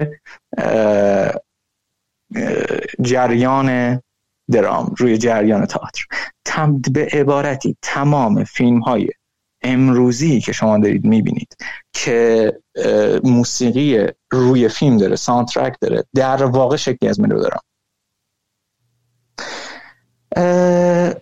اما این, این تنها تفاوت چیز نیست. چندین و چند تفاوت عمده داره ملودرام با تراژدی که یکی از مهمترین هاش اینه که توی تراژدی کاراکتر یه بار دیگه هم یاد باشه در این صحبت کردم توی آره. رادیو نیست. تراژدی کاراکتر اصلی داره که اون کاراکتر به واسطه ضعف درونی خودش نابود میشه. اما ملودرام کاراکترش هیچ ضعف درونی کاراکتر اصلیش هیچ ضعف درونی نداره. پیش میره پیش میره پیش میره. اگه نابود بشه هم به خاطر جبر محیط نابود میشه نه به خاطر ضعف درونی خودش. اساسا ملودرام ساخته شده تا به مخاطبش احساس مفید بودن بده. دقیقا برعکس تراژدی. تراژدی ساخته شده تراژدی مثل ادیب شهریار ساخته شده تا به شما احساس بیهودگی بده. حالا این بیسش که چرا از لحاظ تاریخی یونانیا رفتن به این سمت همچین کاری کردن اینا که خیلی مفصله بماند هیچی. فقط این رو به حس فقط این رو بدونید که اودیپ میمیره که بمیره. همین. مرگ اودیپ هیچ حاصلی نداره. هیچ حاصلی. نه برای خودش نه برای جامعهش میمیره که بمیره. نابود میشه و تمام. تباه میشه. اما حتی حملت هم که باز یک تراژدیه اما تراژدیه که دو هزار خورده سال بعد از اون اولیه اودیپ نوشته شده.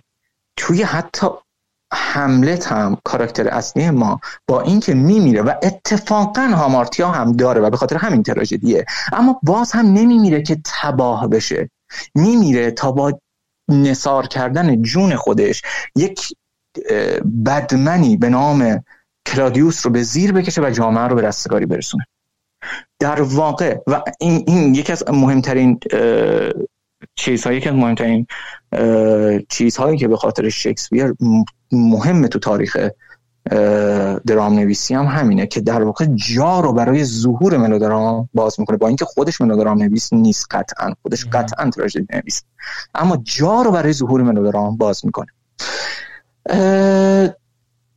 یکی از مهمترین علمان های دیگه ملودرام تقابل های دوتاییه در حالی که توی تراژدی ما اساسا جنگ فرد با خودش رو داریم با هامارتی های خودش رو داریم. توی ملودرام اینطور نیست. توی ملودرام یه بدمن داریم یه آدم خوبه داریم که اینا با همدیگه می جنگن و نکته خیلی مهم آدم خوبه. همیشه پیروز میشه بر آدم همیشه. بدون هیچ استثنایی. حتی اگه بمیره که الان گفتم حتی اگه بمیره باز برای بهبود شرایط داره جون خودش رو میده. آدم بده اما دو تا گزینه داره در برابرش. یا حذف بشه و بمیره یا متحول بشه و تبدیل بشه و به راه راست هدایت بشه در واقع. برگرده بیاد به این سمت. ملودرام اخلاقیه. اخلاق روزمره مفید جامعه متمدن رو داره ترویج می‌کنه. که آقا اگر آدم خوبی باشید قطعا رستگار می‌شوید و اگر آدم بدی باشید یا باید بمیرید یا متحول شوید. گزینه دیگه نیست. پس تمام سریال های آبکی صدا سیما تمام تلفیلم های آبکی صدا سیما که تا الان دیدیم تمام سریال های مارمزونی که توش 29 قسمت یه آدم نزول خوری می‌خورد و می‌رفت و به ریش همه میخندید. آخر یه شب قبل عید فت زنگ می‌زنم گفتن آی زندگی تا آتیش گرفت نابود می‌شد یا نه؟ شب قبل عید فطر ناگهان تصمیم می‌گرفت که بره مکه توبه کنه حاجی بشه برگرده بیاد. همه اینها در واقع دارن از قاعده چی پیروی می‌کنن؟ از قاعده ملودرام. همه اینها ملودرام. ملودرام خیلی ساده می‌خواد با برانگیختن احساسات ویژگی ها و قواعد اخلاقی رایج اجتماع رو به شما منتقل بکن فیلم جان آمیل چیزی فراتر از این نیست. من نمیگم فیلم کریشن یک تراژدیه. اما یک ملودرام درسته. البته اینو بگم. تا الان یه جوری گفتم که انگار ملودرام به هر حال در هر شرایطی از تراژدی چیز پایین تری داره در واقع کیفیت و ارزش پایین تری داره در حالی که این سیر تاریخی قضیه است. الان انقدر تعدد ساخت آثار دراماتیک وجود داره که دیگه ما مطلقا به واسطه ژانر یک اثر نمی‌تونیم روش ارزش گذاری بکنیم. اون چیزی که ارزش یک فیلم رو می‌سازه ژانر دراماتیکش نیست پرداختشه. اینکه چقدر خوب تونسته همون ژانری که می‌خواد رو انجامش بده و به ثبوت برسونتش. فیلم جانامیه. فیلمیه که این کارو می‌کنه. صدها فیلم می‌تونم براتون مثال بزنم که اتفاقا می‌خواستن تراژدی باشن تمام تلاششون هم کردن که تلخ باشن فلان باشن فلان باشن. اما در نهایت شما خندوندم فیلم جانامیه فیلمیه که جوکر. نمی‌خواد چی؟ نگو جوکر میگم نه. کاش کاش جوکر میخندوند منو. جوکر عصبی کرد منو. من هنوز هنوز یه بخشای بدنم سیاهه. موقع دید از علکی شروعش نکن دیگه. اینقدر که زدم کله خودم موقع دیدنش. نه تو اصلا وقتی با یه فیلم حال می‌کنی ها دیگه از اون وقعش می‌کنی. خیلی خوب حالا اون که اصلا نمی‌خواست بابا هیچی بدش کن. باشه باشه. خلاصش که خیلی از فیلم هستن که چی؟ هیچی داشتم ادامه جملت رو می‌گفتم ادامه بده. آره خلاصش که خیلی از فیلم ها هستن که می‌خوان تراژدی باشن اما نمی‌تونن. و خیلی از فیلم ها هستن که می‌خوان ملودرام باشن ولی به درستی ملودرامن. مثل همین فیلم. خب حالا توی یه ملودرام چی اهمیت پیدا می‌کنه؟ حالا توی ملودرام این اهمیت پیدا می‌کنه که اون آدم خوبت واقعا یه آدم خوب باشه. یعنی تو واقعا خوب بودنش رو به شکل اختیارمند حس کنی. یعنی حس کنی که خودش تصمیم گرفته خوب باشه. خوب نیست چون خوب از شکم مامانش به دنیا آمده ملودرام هایی که ما الان تو تلویزیون دیدیم آدم هایی بودن که به واسطه ریش سفیدشون از شکم ننهشون خوب به دنیا اومدن. درسته؟ اما فیلم جانامی کریشن فیلمیه که کاراکتر اصلی داره تلاش می‌کنه برای خوب بودن. انتخاب می‌کنه خوب بودن رو. اختیارمنده. عاملیت داره. حالا پیش میره پیش میره پیش میره. چیزهایی رو از دست میده و چیزهایی رو به دست میاره. اون چیزهایی که از دست میده باید موقع از دست رفتنشون ما احساس فقدان بکنیم. توی این فیلم اتفاق میفته.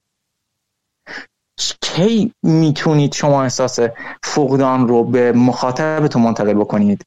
زمانی که اون چیزی که قرار دست بره ارزشش رو ثابت کرده باشه.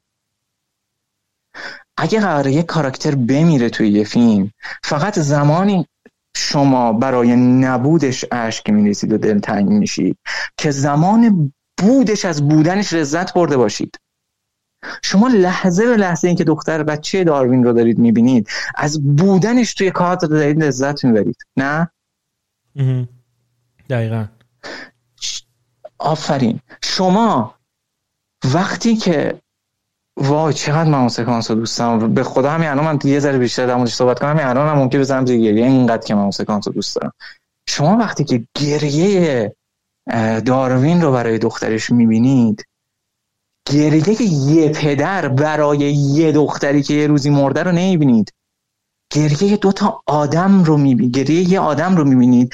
برای از دست دادن یه آدم دیگه که تو طول فیلم تبدیل شدن به اعضای خانواده شما تو می‌دونی چرا داره گریه می‌کنه؟ چون تو می‌دونی چی رو تو زندگیش از دست داده که الان داره براش زار زار گریه می‌کنه؟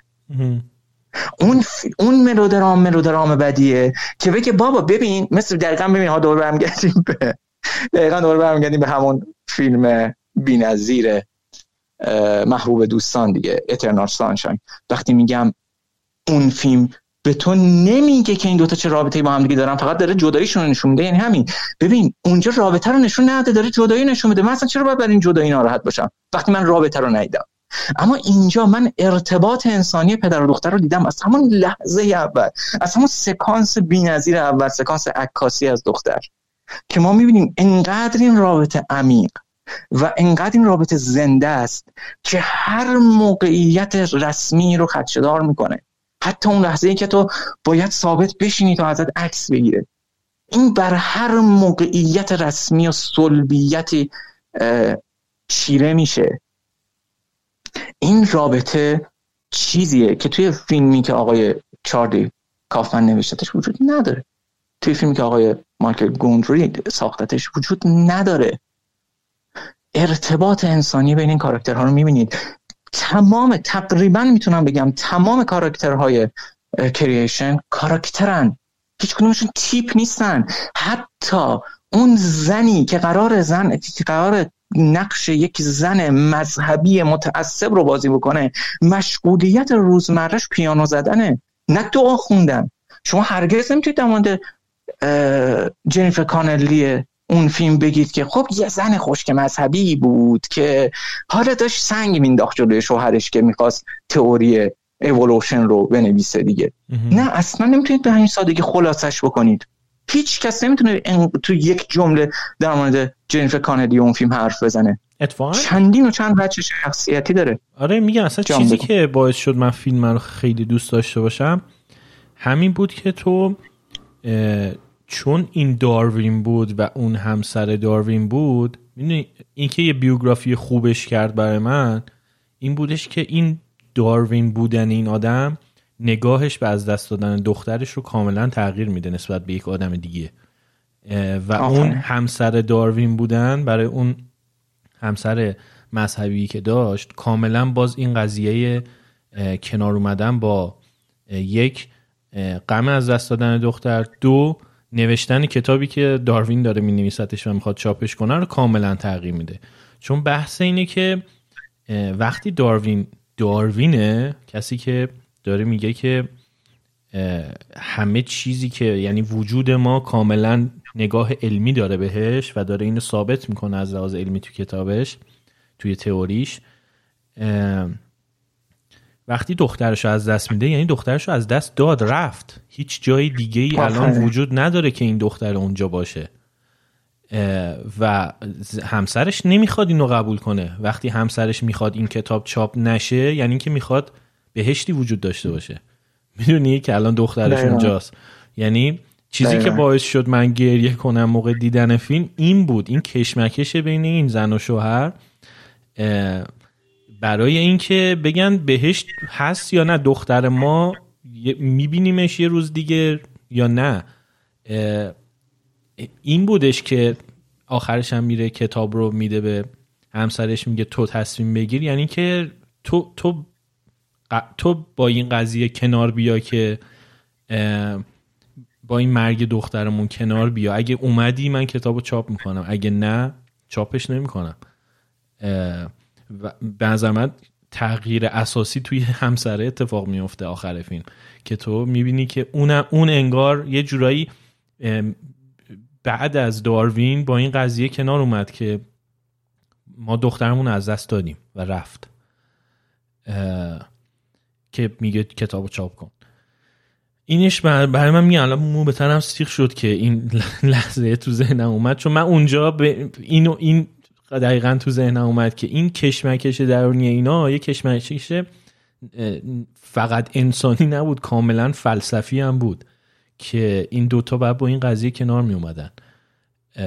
توی ظاهر قضیه شاید همین گذر از غم از دست دادن فرزند باشه ولی خیلی فراتر بود. می‌دونی؟ انگار با خدا کنار اومدن با علم کنار اومدن یه جورایی با کل وجودیت خودشون کنار اومدن اون لحظه.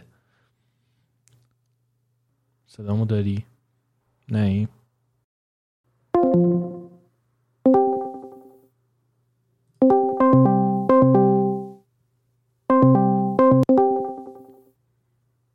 خب اینترنت من قطع شده بود جان خوبی؟ آره. آره اینترنت من قطع شد آره. تا کجاش شنیدی؟ داشتیم اصلا دیگه یه هوت رفتی کلا داشت شروع که صحبت کردن تقریبا دیگه صدا رفت اه هیچ کنون از حرفام نشیدی؟ آره. نه هیچ کنون دوباره. دوباره دوباره. خیلی حرف زدم. آه خیلی حس بدیه آره. خیلی حس بدیه. چقدر داشتم با دیوار حرف می‌زدم.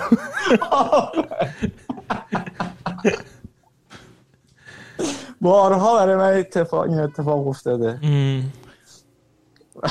مخصوصا برای کسایی مثل من که یهو منبر میرن دیگه پایین نمیان. آره. مثلا ممکنه ده دقیقه باشه که چشامو بسته بودم داشتم احساساتی حرف می‌زدم. خیلی خوب. آره خیلی میفهممت خداسه هیچیشو نشیدی؟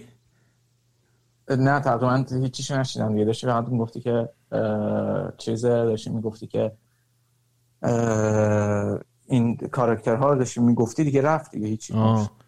داشتم می‌گفتم که اینکه اینا دا این داروینه اونم همسر داروینه خیلی تاثیر داره توی از این ور در واقع همسرش هم با خوندن کتاب نزدیکتر میشه به این نگاه فلسفیش که بابا این این قمه باید تموم شه دیگه می‌دونی؟ پس بیا یه شانسی هم بدیم به این تئوریه. داشتم اینا رو می‌گفت بعد می‌دونی تا نکته خیلی مهم این فیلم چیه؟ اینکه همون تو حرفای خودت هم این قضیه بود کنه. همون داروین که داری می‌بینی هم یک شخصیت تکبودی نیست که فقط و فقط به دنبال علم محض سرد و سنگین و اختلال ناپذیر باشه. دقیقا. همون داروین کسیه که وقتی دخترش مریض میشه وقتی بعدش خودش مریض میشه دکتری که میاد بالا سرش میگه باید فلان دارو رو بخوری و بخوره. اما داروین به آب درمانی اعتقاد داره. به چیزی که اساسا علمی نیست. داروین خودش از درون انگار که دنبال یک آزادی میگرده. از بین تمام این سلبیت علمی که پیداش نمی‌کنه. و در نهایت تنها کاری که می‌تونه بکنه اینه که تن بده به همون سلبیت اما اما به علاوه نمای نهایی فیلم. چقدر من اون نمای بینظیر رو دوست دارم؟ اون سلبیت علمی رو میپذیره. به همراه فقدان نبود دخترش. وقتی برمیگرده در واقع ما حالا داروین سالم رو می‌بینیم که رها شده از اون وسواس بعد از از دست دادن عزیز دیگه درسته؟ اما وقتی بر میگرده که بره سمت خونه همچنان دختر بچه فقیدش کنارش هست. و داره با شرکت می‌کنه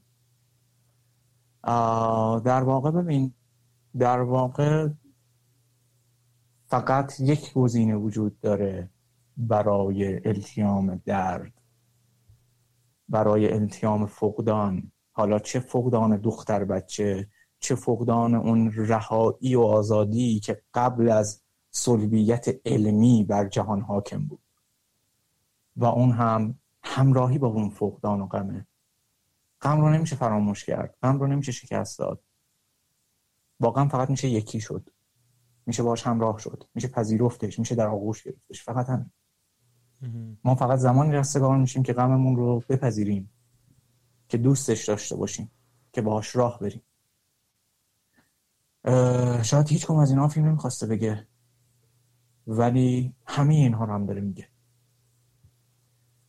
فیلم فیلمیه که انقدر به, به فرم خودش مطمئنه به عنوان حتی میگم واسه هم تاکید میگم به عنوان یک ملودرام انقدر به قوام فرم خودش مطمئنه که مطلقا سمت تعلیق مردن یا نمردن دختر نمیره. دقیقه دهم فیلم به ما میگه دختر مرده با همون تقطیع زمان مخدوش زمانی. به ما میگه که دختر مرده. حالا نمی‌خواد دیگه ما رو با تعلیق مردن یا نمردن دختر بازی بده و جذب خودش بکنه. انقدر فرم قویه که یک سره ما رو می‌بره سراغ غم از دست دادن دختر. از همون لحظه اول از همون ده دقیقه اول ما درگیر غم دختریم. نه درگیر تعلیق این که آیا حالا نجات پیدا می‌کند یا نمی‌کند.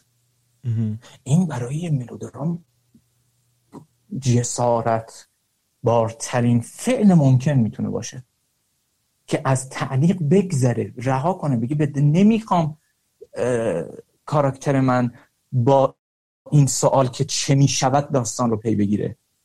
می‌خوام فقط تجربه که کاراکتر من توی طول فیلم دارتش رو می‌خوام تجربه بکنم. می‌خوام حسش رو براش گسترش بدم از دقیقه, از دقیقه دهم فیلم تا انتهای فیلم. همین. ما در واقع یک ملودرام داریم که برخلاف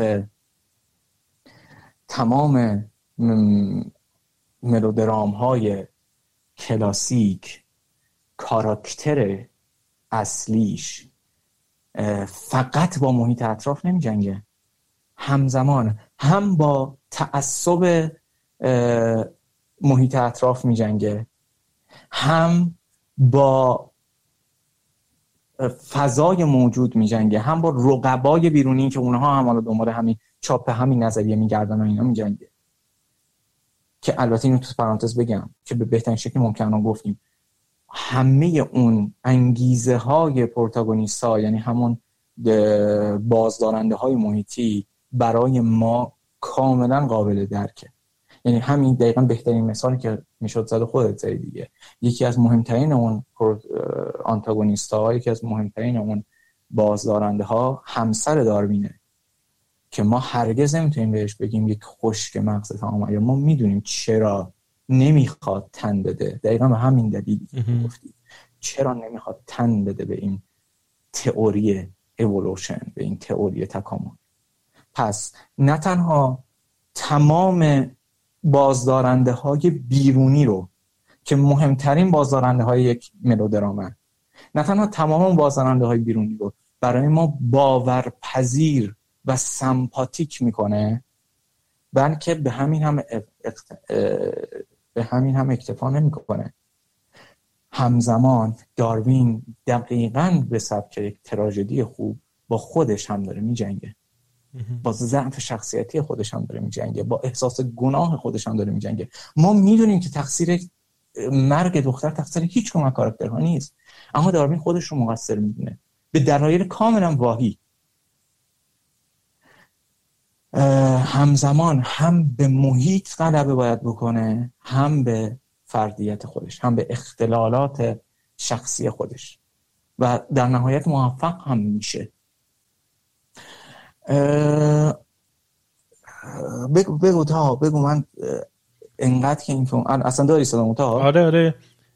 یه سری خب، خدا باز می‌دونی یه سری چیزا هم تو فیلم هست که قشنگ خوشزوقی فیلمساز و نویسنده است دیگه. این داستان اون میمون و هم کنار هم گذاشتن مرگ آره، اون میمون و مرگ تو دختر. تو تصور کن تا آفرین. تو تصور کن. آخ یه, آدم دیگه ای وقتی میخواستش که مثلا در مورد فیلم یه, یه تیم دیگه هالیوودی مثلا تو تصور کن. می‌خواستن فیلمی بسازن که نشون بدن که یه نفر توش داره تئوری رو اثبات می‌کنه که نشون بده ما ادامه نژاد میمون ها هستیم این قضیه رو اگه به شکل غیر دراماتیک انجامش می‌داد کل فیلمش تبدیل می‌شد به یک مقاله تصویری. اساسا هیچ اشاره به این مسئله توی فیلم کریشن نمیشه. اما ما حسش می‌کنیم. به دراماتیک ترین شکل ممکن حسش می‌کنیم. نه با اینکه بره یه نفر تحقیق کنه جلوی ما جلوی در واقع دوربین دونه دونه اجزا رو بچینه کنار هم دیگه نتیجه بگیره که ببین این ژن انسانی است این ژن مثلا میمون ها هست و ببین چقدر این کروموتون ها به هم نزدیک هستن شاید هم شما من هیچ چیزی تقریبا از اون تجربی سرم نمیشه. حالا مثلا بره اینها رو بذاره کنار همدیگه. این این شیوه هالیوودیه. می‌بینی؟ یعنی همون این دم دستی ترین و احمقانه ترین شیوه است دیگه. آره. یعنی یه نفر می‌خواد توی فیلم نشون بده که انسان ادامه رهنده راه ادامه دهنده نژاد میمون هاست یه دانشمند رو بذاره جلوی دوربین کل فرایند تحقیقش رو جلوی دوربین انجام بده حالا به شکل با تقطیع های خیلی artistic چیزی دیگه هالیوودی دیگه. اینو نشون بده بعد دیگه حس بلند شه دستشو بذاره تو ماش wow. ما بفهمیم که آها این یک اون اولیه که دیدیم به علاوه این دومیه مساوی می شود با اینکه بله انسان در ادامه نژاد میمون. هیچ از این کارا رو نمی‌کنه. کریستوفر نولان این کارا زیاد می‌کنه. آفرین آفرین. تو اینترستلار که شورش رو در آورد. آفرین آفرین عزیزم. ممنونم از لطفت آره. که اسم این موجود منحوس و این وسط توی اینترستلار من یه سی جاش ما خندم گرفت. از ابتدایی بودن حتی این شیوه. اونجاش که خودکارو می‌کنه تو کاغذ. کاغذ رو تا می‌کنه میگه ببین ما داریم اینجا خودکار رو می‌کنه میگه اینجا زمان رو داریم. وای حالا ولش کن. من بخوام در اون صحبت کنم. که واقعا هیچ اون که یه بار فکر تو پادکست هم توش حرف زدیم آره نه من کلا خیلی راجع به این تسلا حرف می‌زنم. آره. فکر کنم بعدا حرف زدیم آره. اونا قشنگ که آره دارن میرن توی سیاهچاله یهو این یکی از اون یکی پرسه آقا این چیه ما داریم میریم توش؟ اون میاد رو کاغذ براش می‌کشه. این تازه می‌فهمه آقا چه خبره. حالا بگو ده دقیقه دیگه دارن میرن تو سیاهچاله حالا چی بلش کن. بله دقیقا. به جای اینکه این کارو بکنه به هنرمندانه ترین شکل و البته دراماتیک ترین شکل ممکن یه برهمنهی بی‌نظیر بین دو تا کاراکتر برای ما وجود میاره. یک دختر بچه جذاب و یک میمون که اون هم به اندازه همین دختر بچه برای ما علاوه کاراکتری جذابه. این دوتا رو مرگشون رو همزمان با هم نشون میده و ارتباط ذهنی بین این دوتا رو برای ما نشون میده. اینکه اون تو لحظه آخر مرگش سراغ شیوه مرگ اون دختر اون میمون معنس رو می‌گیره. و این شکلی به بنیادی ترین شکل ممکن برای ما این قضیه رو جا میندازه که این دوتا اساسا یکی هن. بدون اینکه هیچ شی بدون اینکه هیچ پروسه استدلالی علمی احمقانه توی فیلم ببینیم من و شما بعد از دیدن فیلم کریشن با تمام ناخداگاهمون یکی بودن انسان و میمون رو شهادت میدیم نه به شکل درس کلاس زیست شناسی دوم دبیرستان. به شیوه هنری. به شیوهی که هنر عمل می‌کنه نه به شیوهی که علوم عمل می‌کنن. هالیوود حالا اون فیلم ها هالیوود که کلا یه،, چیز نیستش که یک خط واحد نیستش که. ولی اون شکل کریستوفر نولانی هالیوود در واقع شما رو برده سر کلاس دبیرستان دوباره نشونده اساسا کاری که داره می‌کنه چیزی به چیزی از هنر تو خودش نداره. شما یا دانش شما یا دانش آموز خوبی هستی خوب گوش میدی یاد می‌گیری یا دانش آموز خوبی نیستی اومدی بزن بکشاشو ببینی بزن بکشاشو می‌بینی حال می‌کنی میای بیرون. همین. شما باید بچه خوب کلاس باشی موقعی که فیلم کریستوفر نولان رو می‌بینی. اینجا نه. اینجا فقط کافی انسان باشی. تا برهمنهی این دوتا رو تجربه بکنی حسش بکنی و بهش باور بیاری. این چیزیه که هنر به ما میده. این کار این شیوه هنره. خیلی خیلی نکته داره دیگه. این فیلم خیلی نکته داره واقعا. و میگم انقدر دوستش دارم که که واقعا نمی‌خوام این شکلی وارد بحثای این شکلی بشم تحلیل فلسفی ملسفی و اینا بکنمش. واقعا دوستم دارمش حرف بزنیم. چون هیچ وقت مخصوصا که هیچ وقت فرصت نشدم اون حرف بزنم. خیلی دوستم موردش حرف بزنیم فقط. آره. در این حد که در این حد که میگم آره وای وای فلان جاشو یادته. وای فلان فلان خنده فلان کاراکتر یادته. ببین لعنتی تمام کاراکتراش کاراکترن. حتی اون دختر بچه دوم دارمین هم کاراکتره. آره. نه به شکل احمقانه هالیوودی که ادای آدم بزرگا رو در بیاره. حرف حرف آدم بچه دوازده ساله حرف آدم 45 ساله رو بزنه ما بگیم واو چقدر باحال. نه نه. یک کاراکتر بچه است.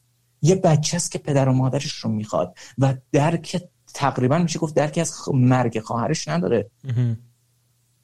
حتی غمگین نیست اونقدرها برای مرگ خواهرش. فقط پدر و مادرش رو احساس می‌کنه که داره از دست میده و بابت این غمگینه. همین. آره. همین. جالبه زیادم نمیبینیش تو فیلم ولی نقشش خیلی مهمه. و بی نهایت و کاملا برای جا میفته اون لحظه که میاد تو بغل باباش تو کاملا احساس می‌کنی که این جای اون اون, اون جای خالی رو در واقع داره پر می‌کنه با همین آغوشه. چون کاراکتر کامله. چون یه تصویر نیست یه شمایل نیست.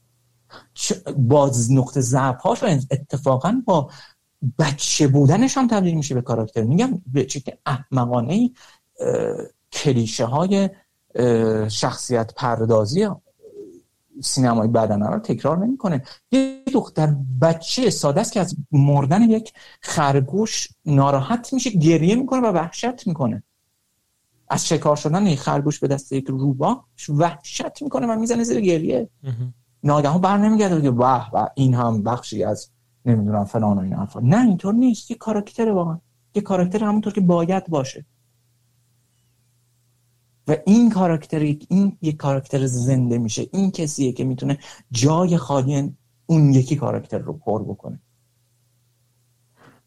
خیلی حال داد. چی بگم؟ خیلی حال داد. خب خیلی تلخه خیلی تلخه تا که این فیلم اساسا به عنوان یه فیلم تلویزیونی در نظر گرفته شده و به خاطر همین نادیده گرفتنش. فیلمیه که این درگیر این کسافتکاری های تقسیم بندی این فیلم تلویزیونی اون فیلم سینمایی این یکی پرده عریضه اون یکی پردش چهارگوشه و اینا شده. با من بهت قول میدم بخش عمده ای از نادیده گرفته شدن این فیلم به خاطر نور پردازی هایکه فیلمه. چرا؟ بخاطر اینکه کارگردان می‌دونسته قرار این فیلم در نهایت تو تلویزیون پخش بشه چون یکی از تهیه فیلم بی بی سیه آره ولی فیلم سینمایی ها؟ آره فیلم سینمایی قطعا. ولی 400 هزار دلار فروخته کلا تو 2010 خیلی عجیبه. یعنی یک میلیون دلار هم نفروخته. چهار دهم میلیون box office بعد ببین آخه ببین خود من خود من مثلا ده سال بعد اینکه فیلم اومده بیرون دیدمش تازه تو بهم گفتی یعنی من مثلا سر کلاس تو نمی اومدم و الان این پادکست رو هم ضبط نمی کردیم هیچ وقتم شاید نمی دیدمش دیگه آفرین هرگز اگه همه ما مدیون محسنی محسن عزیز که آورد دیویدیو گذاشت روی شوفاژ اتاق من و من از وجدان گرفتم که این شیش ماه دیویدیو دست منه. ببرم به آخره بهش پس بدم. و البته از وجدان از این که از وجدان از این که اونجا که ازم بپرسه اینا رو دیدی من روم نمیشه بگم ندیدم. اه بذار بذارم این لعنتی و اینا چی یعنی شما بخش عمده از هر عزیزی که این فیلم می‌بینه و دوستش داره بخش عمده از این حس رو مدیون حس. نه نه مدیون محسن که هیچ. مدیون رو در وایسی من با محسن آره. اگه من رو در وایسی نداشتم با محسن می‌رفتم دیویدیو پس می‌دونم گفتم نیدم بلم آره. ولی آره چند دیگه. چند نفهمیدم اصلا چجوری دو ساعت گذشت. او آره پسر واقعا دو ساعت گذشت. حتی هنوز دو ساعت نشده. یه خورده نزدیک به دو ساعته ولی خوبه. به نظرم دیگه همینجا تمامش کنیم. مرسی که آره. صحبت کردی با هم. مرسی از تو مرسی از تو که این فرصت رو دادی در مورد کریشن صحبت کنیم. میگم اگه این چیا نبود دیگه واقعا هیچ وقت دیگه هیچ جای دیگه من من به شخص نیست امیدوارم بچه‌ها ببینن. امیدوارم دوستش داشته آره حالا چیزه میگم واقعا اگه اهل فیلم دیدن باشه کسی بعد این فیلم رو ببینه.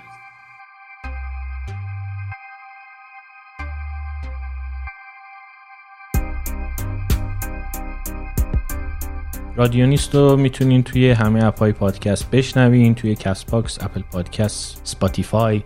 من چرا این تیکه آخر من یه بار درستابی این آدم ضبط نمی‌کنم بعد همیشه همینو بزنین که آخه متنش که تکراریه که. اصلا چیز عجیب غریبه. هر دفعه هم هر دفعه هم که میام ضبط کنم میگم حالا این دفعه رو سریع ضبط کن. بذار اپیزود منتشر شه بعدا یه موقع بشین سر فرصت از رو بخون. ولی هی این کار نمی‌کنم. حالا دیگه ببینیم که این اتفاق میفته اتفاق تاریخی. شاید هم نمی‌دونم همینجوری بهتره. هر دفعه یه چیزی یه جوری فرق بکنه. کامنت بذارین توی Castbox اگه گوش میدین توی Apple Podcasts اگه گوش میدین review بذارین پنج ستاره بدین دمتون گرم. اگر دیگه کجا میشه به کامنت گذاشت؟ Podbean می‌دونم میشه کامنت گذاشت. خیلی خوب. پرسشنامه لینکش توی توضیحات پادکست هست. دو دقیقه وقت می‌بره. اگر شنونده هستین برین جواب بدین. شما رو بهتر بشناسم.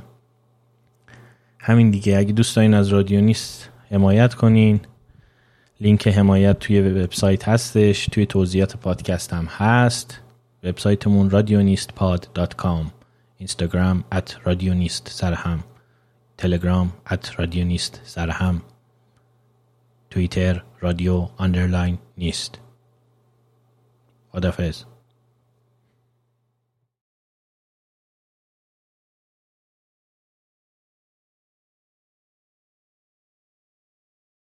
امیدوارم که از این یا اپیزود بعدی اونجرز رو بریم که من مجبورت کنم اونجرز رو ببینی ای وای ای وای. تا دیگه من برای این اپیزود انقدر فیلم دیدم تا پنج ماه آینده رو دیدم سه چهار تا سه چهار تا اپیزود بعد اصلا این چه پنج تا فیلمی که من دیدم بکشی بیرون دیگه من بشین دیگه من فیلم ببین نیستم حالا حالا. بیا برعکسش کنیم. تو فیلم خوب مثال بزن. من بگم یه فیلم امروزی بیارم بزنم کنارش. آره اینم اینم ایده خوبیه. خیلی خوب.